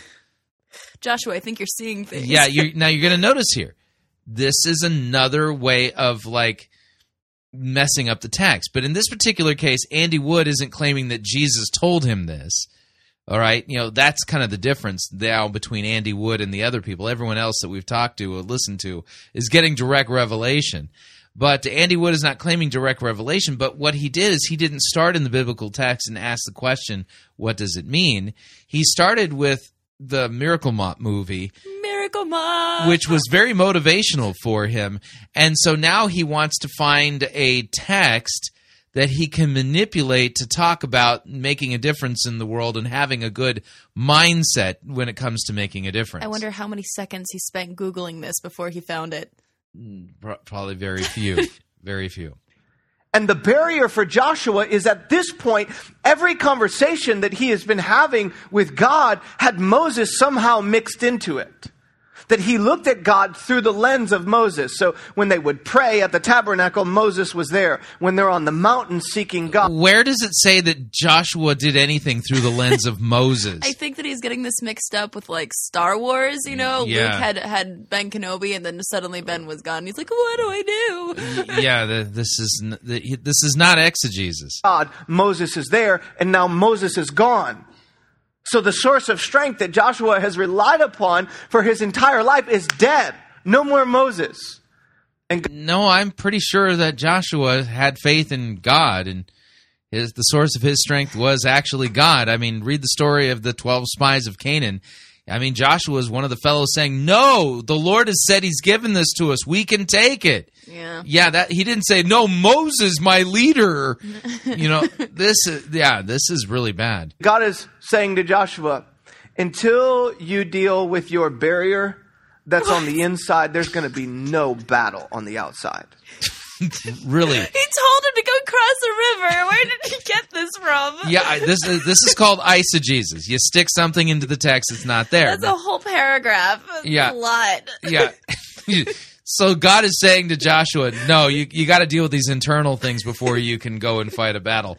If that's what God was saying, why didn't God say it? Making stuff up and blaming it on God. No success is going to happen until you deal with what's on the inside. Sometimes it... Right. Yeah. Wow, God was really upbraiding, Joshua. And although we don't get this dialogue in the Bible. Nope. How did Andy Wood come up with this? I mean, Wow, he sees something that no one else has seen. He's amazing. Yeah, wow. In our lives, the biggest thing that is preventing us from having strength is not on the outside. It's on the inside. There are right. Yeah. I have a question. Is he actually going to read any more of this text? He might. We'll see. Because we're at like verse 2. Yes, and he's already added like a whole paragraph to this text. Yep. Are barriers that prevent us from stepping into who God has called us to be. And there's a Moses in your life just as there was in Joshua's life. What? Dad, are you my Moses? No. Who's my Moses? I mean, it's, if my Moses is the Moses that's my Moses, can he be your Moses too? But Jesus can be your too. That's right, he can. Maybe Jesus could be your Moses as well. I'm feeling ill. But wait, Jesus doesn't have any illness. So, oh, no. All right, moving along. There's a source of strength that you have relied upon that got you to this point but won't get you to that point. What point? I don't know. I mean, okay, so I've gotten this far. And who's my Moses that got me here? What are you talking about? See, Joshua couldn't have gotten to the Jordan without Moses, but he wouldn't get through the Jordan with him. Uh-huh. So Joshua was one of the people who was freed from Israel then, right? Yeah. So technically, he couldn't have gotten there, without being freed, technically. But, on his own, if he had escaped. This is not exegesis. This is make up your own stuff and stick it into the biblical text. Bible Mad Libs. And then, then God said, you need to conquer your barriers. Yeah, but you need to overcome your Moses first. Oh, no. Yeah, your Moses your Moses needs to die. Oh no, do you have to die, Dad? I'm sorry. I'm not your Moses. God says it. No, I have to kill you. I am not your Moses. So Moses had to die. And there are some places where you have been depending in your life, and God is saying, I'm taking that source of strength away. Here's the real question. What's your source of strength? That's the question God is asking Joshua. Is Moses who is... He wasn't asking him anything. Oh no, my source of power. Okay, there's no question marks here. Joshua 1:1. After the death of Moses, the servant of Yahweh, Yahweh said to Joshua, the son of Nun, Moses' assistant, Moses, my servant, is dead. Now, therefore, arise, go over this Jordan and all this people into the land I am giving to them, to the people of Israel. Every place that the sole of your foot will tread upon, I have given to you, just as I promised to Moses. Now, believe it or not, he hasn't actually read that third verse. There are no question marks. He hasn't even gotten that far. Yeah, why is he saying that God is asking a question to Joshua? He's not asking him nothing. He's making declarative statements. Oh, this is frustrating. Is Dad going to be your source of strength, or am I going to be your source of strength? And this is not a one-time definitive decision that you make before God and all of a sudden you have strength for the rest of your life. Joshua wasn't making no decisions here about, am I going to trust God or am I going to trust Moses? Don't you know back in the book of Deuteronomy, chapter like 100 and something, it says, and then Joshua thought that Moses was more powerful than God and he couldn't overcome his own self-doubts. It's all in there. Yeah, it's in the missing part of the It's in the extended version of the Bible, right, in case you haven't read that. Right, Deuteronomy, the extended cut. It is an ongoing daily decision. Where are you going to turn? Where are you going to go for the strength that I want to give to you? Moses is gone. Your old counsel, your old way of life, the thing you used to depend upon is dead. Says no biblical text anywhere, including Joshua 1. Ugh. So now, arise and step into this promise that I have given to my people. Now, one of the things I love about God is pretty practical. In fact, a lot of the ministry of Jesus, he speaks spiritually, but he also helps us practically know how we do what he called us to do. So God is going to actually give to Joshua a roadmap to strength, to increasing his capacity. A roadmap to strength? He sounds a little bit weird. It's like, you know, one of the things I love about God is all right, these so things. Please show me this roadmap to strength to increase capacity. He's going to deal with this source and say, now is the time for me to give you a new source to lead the people back into the promised land. Now watch how God describes the strength, the new source that he wants to give to him and that he wants to give to you. Verse 3, he says, every place that the sole of your boot steps, every place your feet hit the ground, you will tread upon everything that you touch. I have given to you just as I have already promised to Moses, to Abraham, to Isaac, to Jacob. Now you are stepping into that promise. Now let me ask you this question for those of you who were not English. Yeah, how does that statement create a roadmap for increased capacity in my life? And my question is, how does that apply to me? Yeah, this is so weird. Majors, please be quiet at this point. But when God speaks to Joshua in this moment, is he speaking in past, present, or future tense? All three of our campuses on a count of three, is it past, present, or future? 1, 2, 3, what is it? Okay, 3 people graduated from English at North San Jose. I'm sure South San Jose, you're a little bit better than that. Was it past, present, or future? It's not a trick question, y'all. I have given. Is it past, present, or future? It's past. So God is defining the thing that is in Joshua's future with language that is in the past. So God is defining the thing that is in Joshua's future with language that is in the past. And he is saying, I made a promise to my people hundreds of years ago that is now coming to fruition. But you can approach every battle that is in front of you as though I've already done it. Yeah, every battle pertaining to the promise that God made, which kind of begs the question, what has God promised us? To Joshua in this context. Yeah, well, to Joshua in this context, it's about conquering the promised land. Mm-hmm. But Hebrews 11 is clear that the promised land always is pointing to eternal life, the heavenly Jerusalem. As though I've already declared victory over your situation. Did you know that there's a difference? Yeah, no. This isn't about God saying, I've already declared victory over your situation. How are you getting that? I mean, talk about like not even paying attention at all. You know, I mean, I'm in all kinds of situations, and God isn't sitting there talking in the past as if He's overcome my situations for me. And God tells me all the time, Faith, I've already given you an A on this exam, and I'm like, yes. Just cross into your grade promise. I don't even have to study. No. That's how that works, right? No. Difference between fighting for victory versus fighting from victory.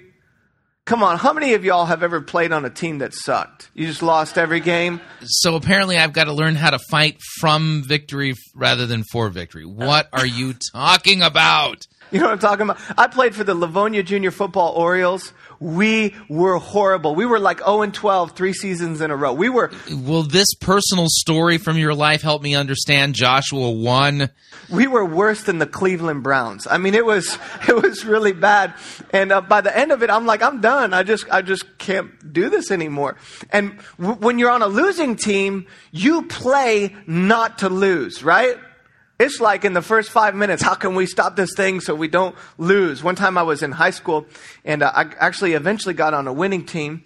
And I remember the first year in high school, we lost most of our games, and we'd get back on the bus, and kids would be laughing. I'm like, ain't no laughing here.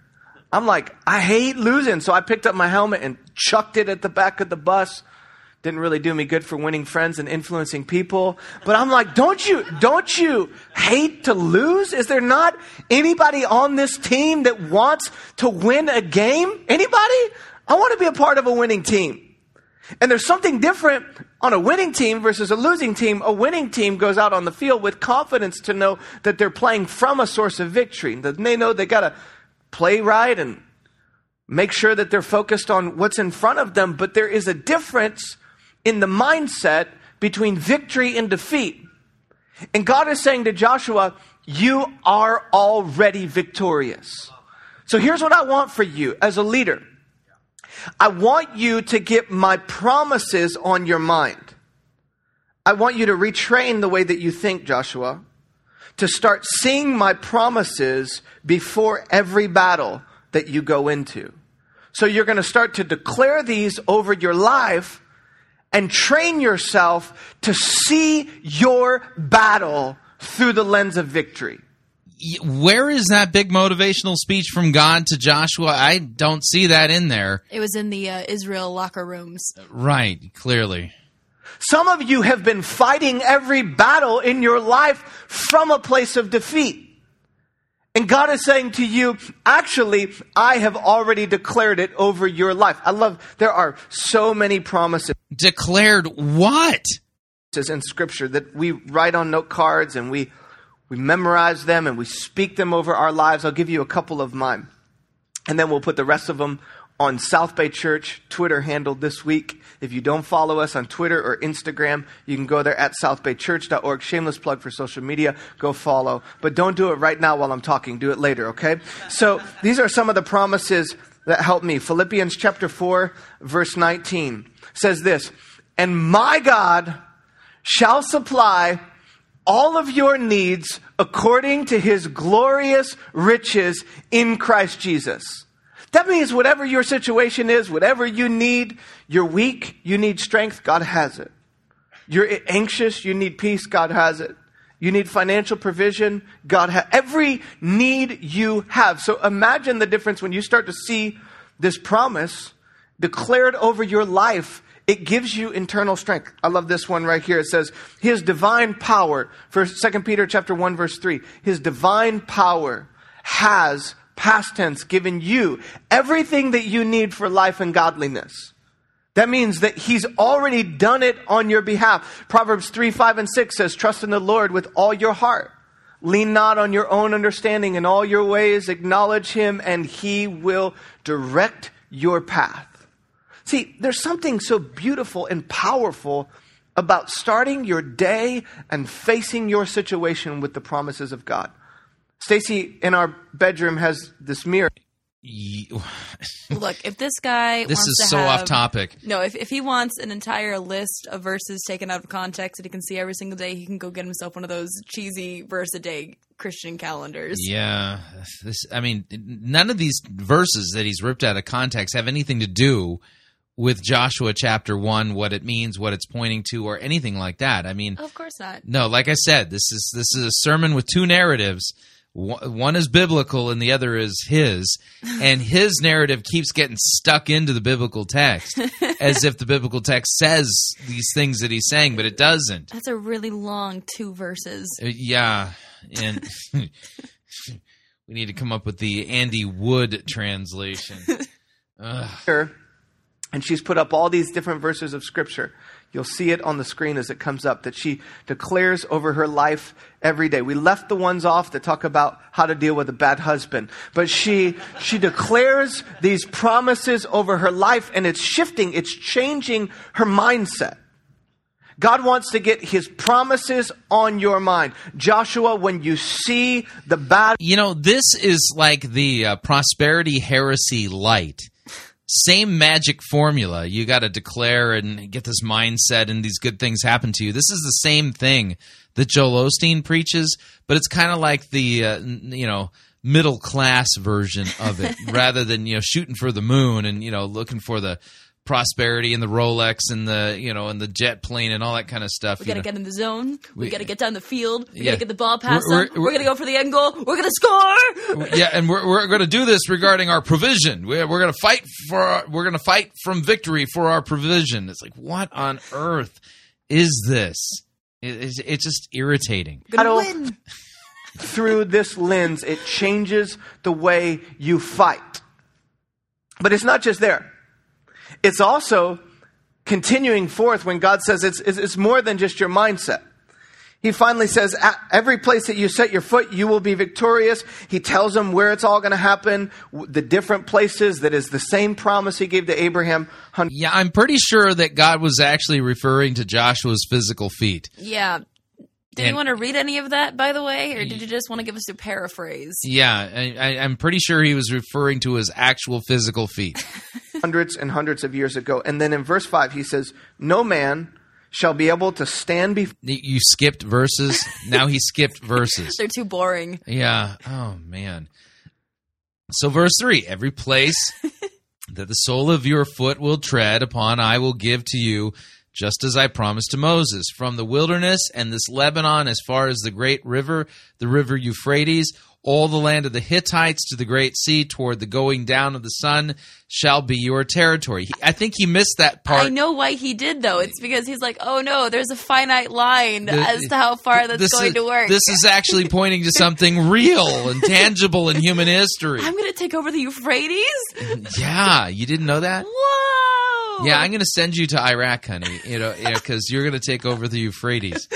That'll show ISIS. It's my dream destiny. Yeah. God, Jesus just told me. Clearly. Okay, let's continue. For you all the days of your life.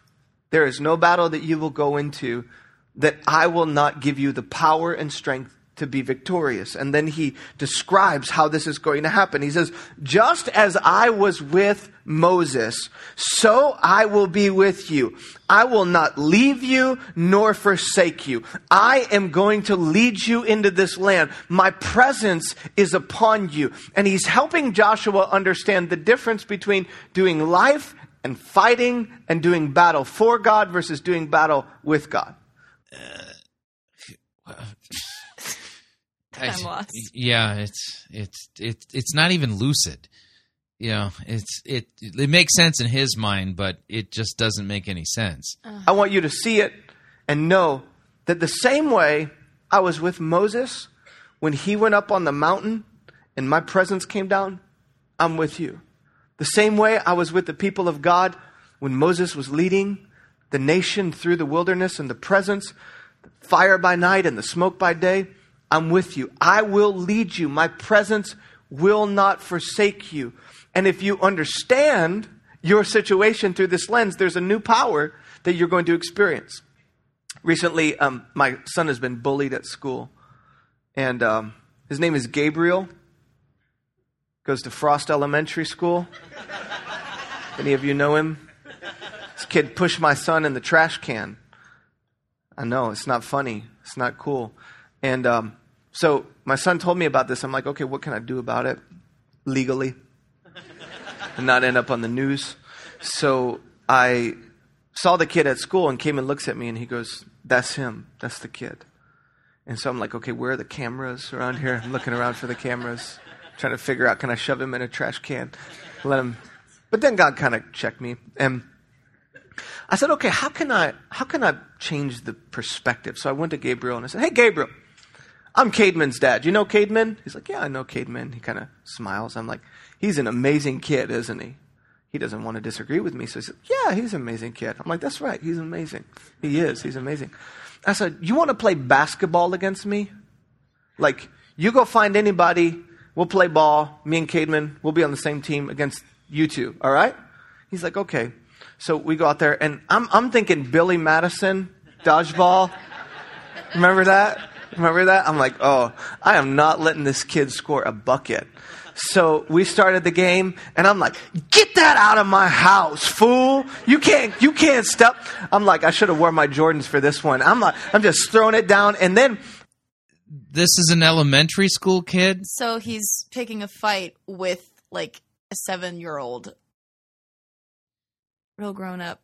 Yeah, this isn't helping me understand Joshua 1 at all. I'm learning a lot about Andy Wood, though. Yeah, oh, is that what we were talking about? Yeah, Bible, right? Yeah, we're talking about Andy Wood, apparently, and his son being bullied by this kid. On the offensive side, every time we go down the court, I'd like box out. I'd have the ball, and then I give it to Cayman. He's just bucket after bucket after bucket after bucket. We're like 15-0, just destroyed him.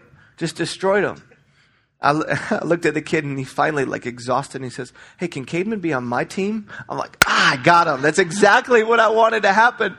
And I saw in Cademan his confidence grow because his dad was on the court with him.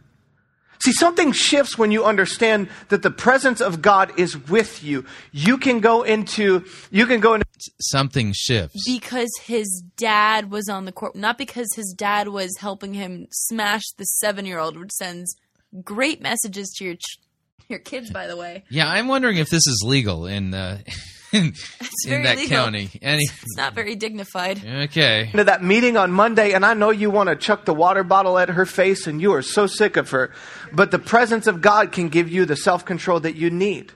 You can finish up the day, and you can't get your kids to obey you, or you're trying to get that teenager out of bed. You know that the presence of God can give you what you need in that moment to stand strong.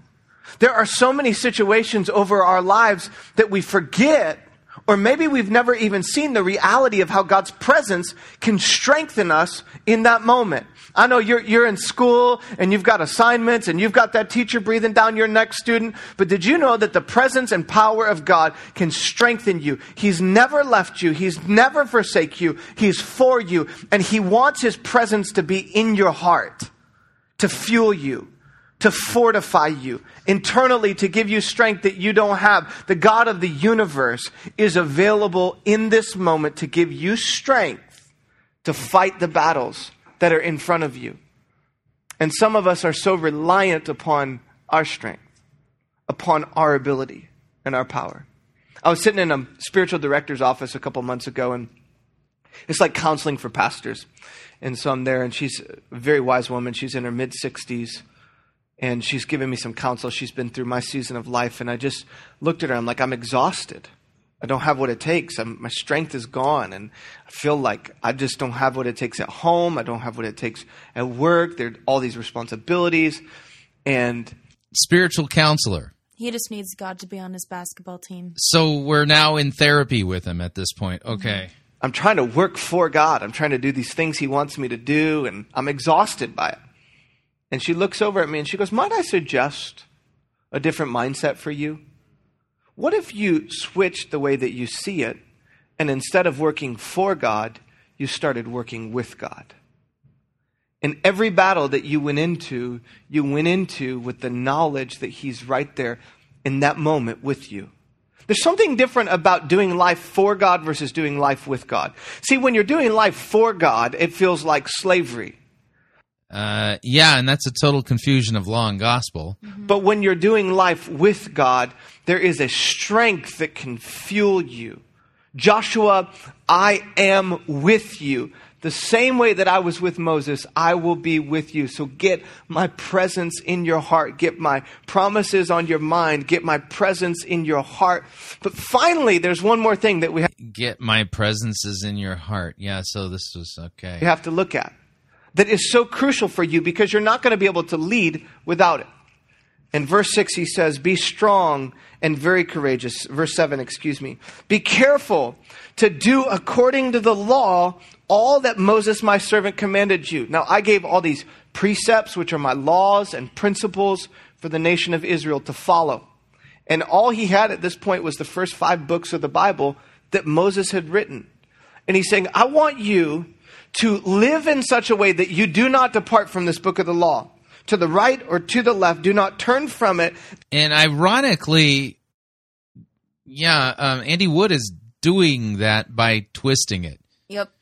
That you might be successful in everything you do. If you anchor yourself in my word, you will be successful. There's power and authority and strength. We believe that this is God's word from the beginning to the end, Genesis to Revelation. And now we have all these truths and all these precepts that God wants to use to guide our lives on a daily basis. And God is saying to Joshua, that's your anchor.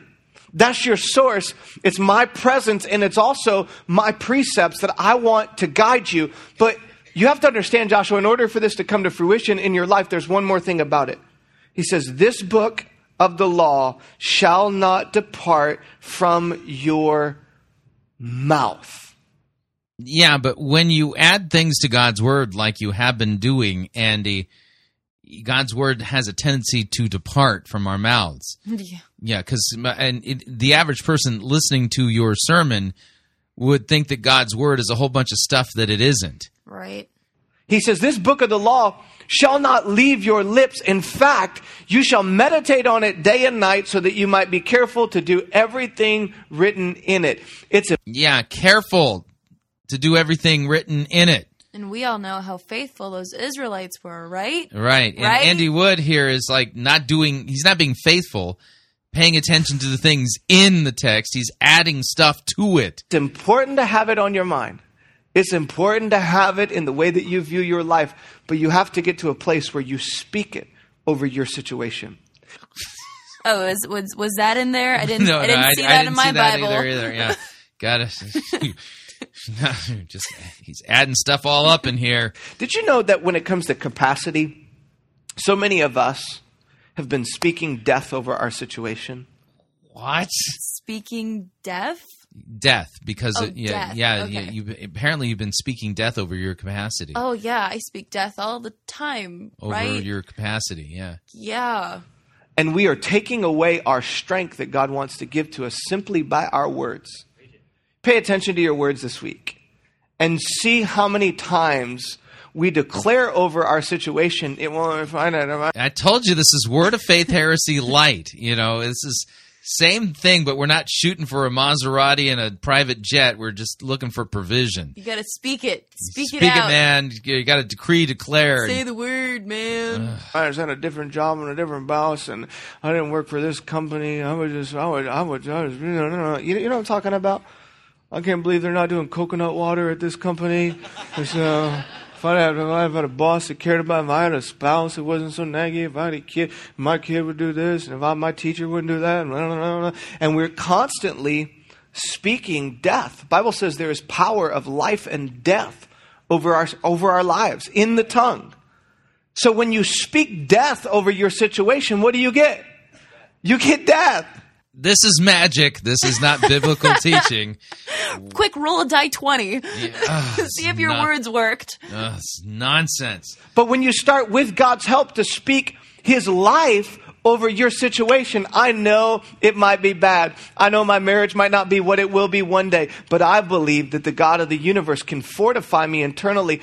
And the same grace that God gave to me at the moment of salvation, he can deposit into this relationship. And I can learn to love my wife as Christ loved the church and give myself up for her. So that's who I am. I know that I might lose my temper sometimes with my kids. But God says he will keep in perfect peace those whose minds and hearts are steadfast on him. So he's going to keep me in peace, and he's going to give me what I need in this situation. This is Joel Osteen's theology. Wow. And when I start to declare God's precepts with my lips, it changes my perspective, and it leads me to this place of greater power and greater strength over my life. Yeah, I mean, Gandalf and Sauron and Saruman would agree, apparently. Every person who lived... I think we're listening to a lecture at Hogwarts at this point. Dumbledore. Yeah, Dumbledore would believe this. With remarkable strength, had challenges like you do. Every person who God used in significant ways had excuses and reasons why God shouldn't use their life. They had past brokenness. They had horrible setbacks. They had obstacles to overcome. They had enemies in the land. And all of these were reasons why God shouldn't use their life. But somehow in this moment, as God is speaking to Joshua, with all these giants in the land, this principle is so true for you and I today that we can... Principle? What principle? And start to speak God's promises and his precepts over our lives, and things begin to shift. And when you get... Where does it say that Joshua began to speak these promises and things began to shift so that made it possible for him to go over into the promised land? It's in verse 20 of chapter 1. That ends at 19. His promises on your mind, and you retrain your brain, and you get his presence in your heart. I know y'all like it when I make everything alliterate. That's what pastors do all week. When you get his promises on your mind, you get his presence in your heart. When you get his precepts on your lips, then you get his power in your life. That's when you do. I think he's trying his hand at the spoken word thing. No, it sounds like a really bad poetry slam, except I'm not snapping. Okay. I wonder if we could say that together, if you could throw it up on the screen. Oh, no. When you get God's promises, I'm noticing we're a little bit behind. Precepts on your lips. You got. Oh, he's going to start snapping, isn't he? No. Got that. Now throw up the last point. Thank you so much. Amazing production team for all the work that you guys do. Go to that last point. When you get God's promises on your mind. Let's start again now. It's there. All three of our campuses. God's promises on your mind. His presence in your heart. His precepts in your lips. Leads to his power in your life. What are the hand motions for that so I can follow along? Wow. That is that has nothing to do with Joshua chapter 1. Let's all chant together to make it true. Now, like I said, this is a different narrative. There are two narratives in this sermon, and one is not biblical. That's the truth that we need today. No, it's not, because it's not the truth. That God wants to give you strength. And he says to Joshua, then you will make your way prosperous. When all this has happened. When you have all of these working together in your life, that's where your strength... Notice, we're not hearing anything about Jesus, law, gospel, sin, grace, repentance, forgiveness of sins. Nothing. Nothing like that. This is all law, motivational pep talk, and totally different story than what's actually in the biblical text. Will come, and some of you today, you feel like God has given up on you. You feel like he left you and you don't have that power. And you're wondering if you should quit, if you should give up on following him, if you should give up on making a difference, if you should give up. We're called to make disciples, not a difference. On your I think I'm going to give up on making a difference. Tell that to Fluffles. Gary Sunshine wanted to send me to Israel to cross my Jordans. Situation. And God is saying today, the promises that I've made to you have not failed you. My presence and precepts, they're not unfaithful. I've always been faithful, but my promises are not guaranteed. You have to make...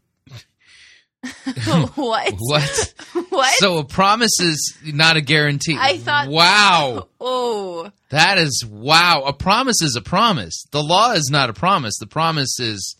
Let's do that. You know, promise is a maybe. Sounds like a song. Yeah. Wow. Let me back that up. But my promises are not guaranteed. You have to make a choice to step into my promises. In fact, Joshua, when you go into the promised land, you're going to have to pick up an axe. You're going to have to cross the Jordan. You're going to have to get a bow, and you're going to have to fight a little bit. But if you get my precepts, if you get my promise, if you get my truth. Yeah, this is all law. There is no gospel here. Wow. Truth in my presence, you will be fortified to live as I have called you to live. And I love at the end, Joshua, at the end of his life, in chapter 24, he did it. And his moment came. His what? His moment came. He was this an award ceremony? It was his now. So he got an Oscar in the now. Okay. When his life was over, just like Moses' moment came, just like your moment is going to come. Okay, the moment of death. Oh. And he says this, the Bible says this in verse 29, after these things, Joshua, the son of Nun, the servant of the Lord. Notice how his identity has changed. It's no longer Moses' assistant. It's the servant of the Lord. In fact, he died being 110 years old, and they buried him in his own inheritance at Timnath-Serah, which is the hill country of Ephraim, north of the mountain of Gash. And Israel, listen to this, Israel served the Lord all the days of Yeshua. Can we say it together? Yeshua. Israel served the days of the Lord, served God all the days of Yeshua. In fact, all the days of the elder who outlived Yeshua and all who had known all the work the Lord did for the nation of Israel. He fulfilled the promise. And all the promises of God became a... Cue sappy music. This is an emotional manipulation technique designed to create the false impression that God the Holy Spirit is now descending on the audience, apparently trying to get them to make the decision to, speak and declare these promises so that they can make a difference. The promise isn't a sure thing. But it's not, unless you make the choice. That's right. became a reality. The one that they had been waiting for 500 years became a reality through this man named Joshua. God led the people into the promised land through a savior. That's what that name means. It means savior. They'd been waiting for a savior. Their savior had come.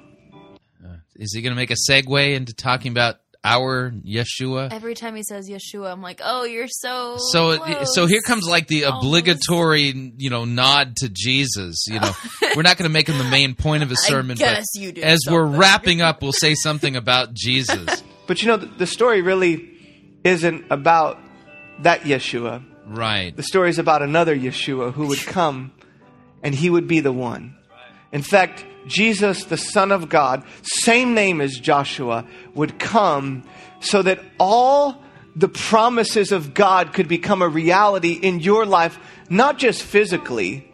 What? I thought Jesus came to die for our sins. It's going to be a reality in your life. To take us into the real promised land, eternal life in the new earth. Man. Not just so that you could have better fruit and live in a land filled with milk and honey, but so that you could know God and all the spiritual realities of God's presence and his promises could come to fruition in your life. What is he talking about? Nonsense. I feel like I'm being sold something that doesn't work. So Jesus would come and he would give his life on a cross for the sins of the world. He would conquer the grave and come forth victoriously. And Scripture says in 2 Corinthians chapter 1, I think y'all will love this. It says in 2 Corinthians chapter 1, as surely as God is faithful, this is not on the screen, just listen to it. Our word to you has not been yes and no. For the Son of God, Jesus Christ, whom we proclaimed among you, Silvanus and Timothy and I, it was not yes and no, it was in him always a yes. For all the promises of God find their fulfillment in him, Jesus Christ, Yeshua. So what promises are we talking about here? The vague promises that God's going to fight my battles, and I need to fight from victory, not for victory. I mean, what are you talking about? I need to go play a basketball game against an elementary school kid. Yeah, I mean, that talk about fighting, competing from victory. Jesus will be my number 2. Yeah. Who has come, and that is why through him we utter our amen to the glory of God. All the promises of God are available to you because of a cross, because of an empty tomb. What promises? Because of the cross, Christ died for my sins. You don't have to live from a place of defeat anymore. You can live from a place of victory. And God will take your weakness and give you his strength. But you got to give him your weakness. You got to say, I can't do it on my own. I need you. They brought in a drum. Yeah, he's prophetically drumming there. Sounds a little offbeat to me. I need your power. I need your authority. I need your grace. I need your strength. See, some of you, you're coming to church, and we're so glad you're here, but this is new to you. You've never received God. Oh, I've been to church my whole life. This is new to me. God's grace into your life. Today can be that day of salvation. What are they being saved from exactly? Bad drumming. Yeah. That all of what God wants to do in your life begins. The empty tomb is the declaration over your life that God is for you and not against you. And by grace through faith in the finished work of Jesus Christ, you can be saved today. You can saved from what? He says the words and they have no meaning. You can step across that line of salvation to receive God's grace into your life. So if that's you in this moment... Receive his grace for what? I want to extend an invitation for you to receive Jesus, his salvation into your life. Yeshua, that he would come and the promises of God would become a reality. So with every eye closed and every head... Done. Oh, that was painful.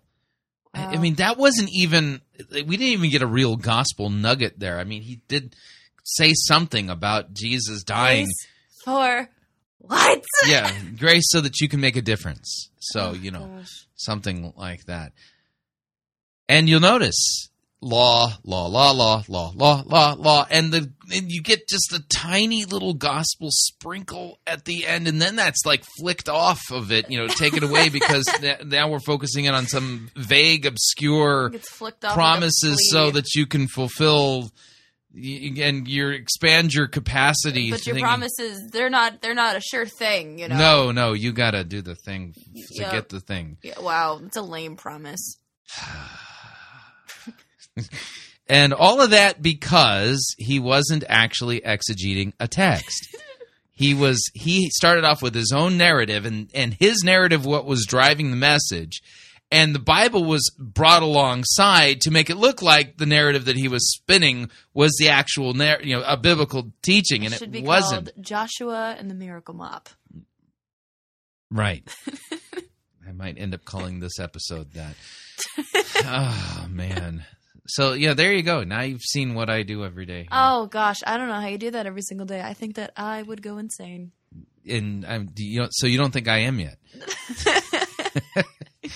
No, you don't. I think you're crazy. I've got the wool pulled over her eyes. All right.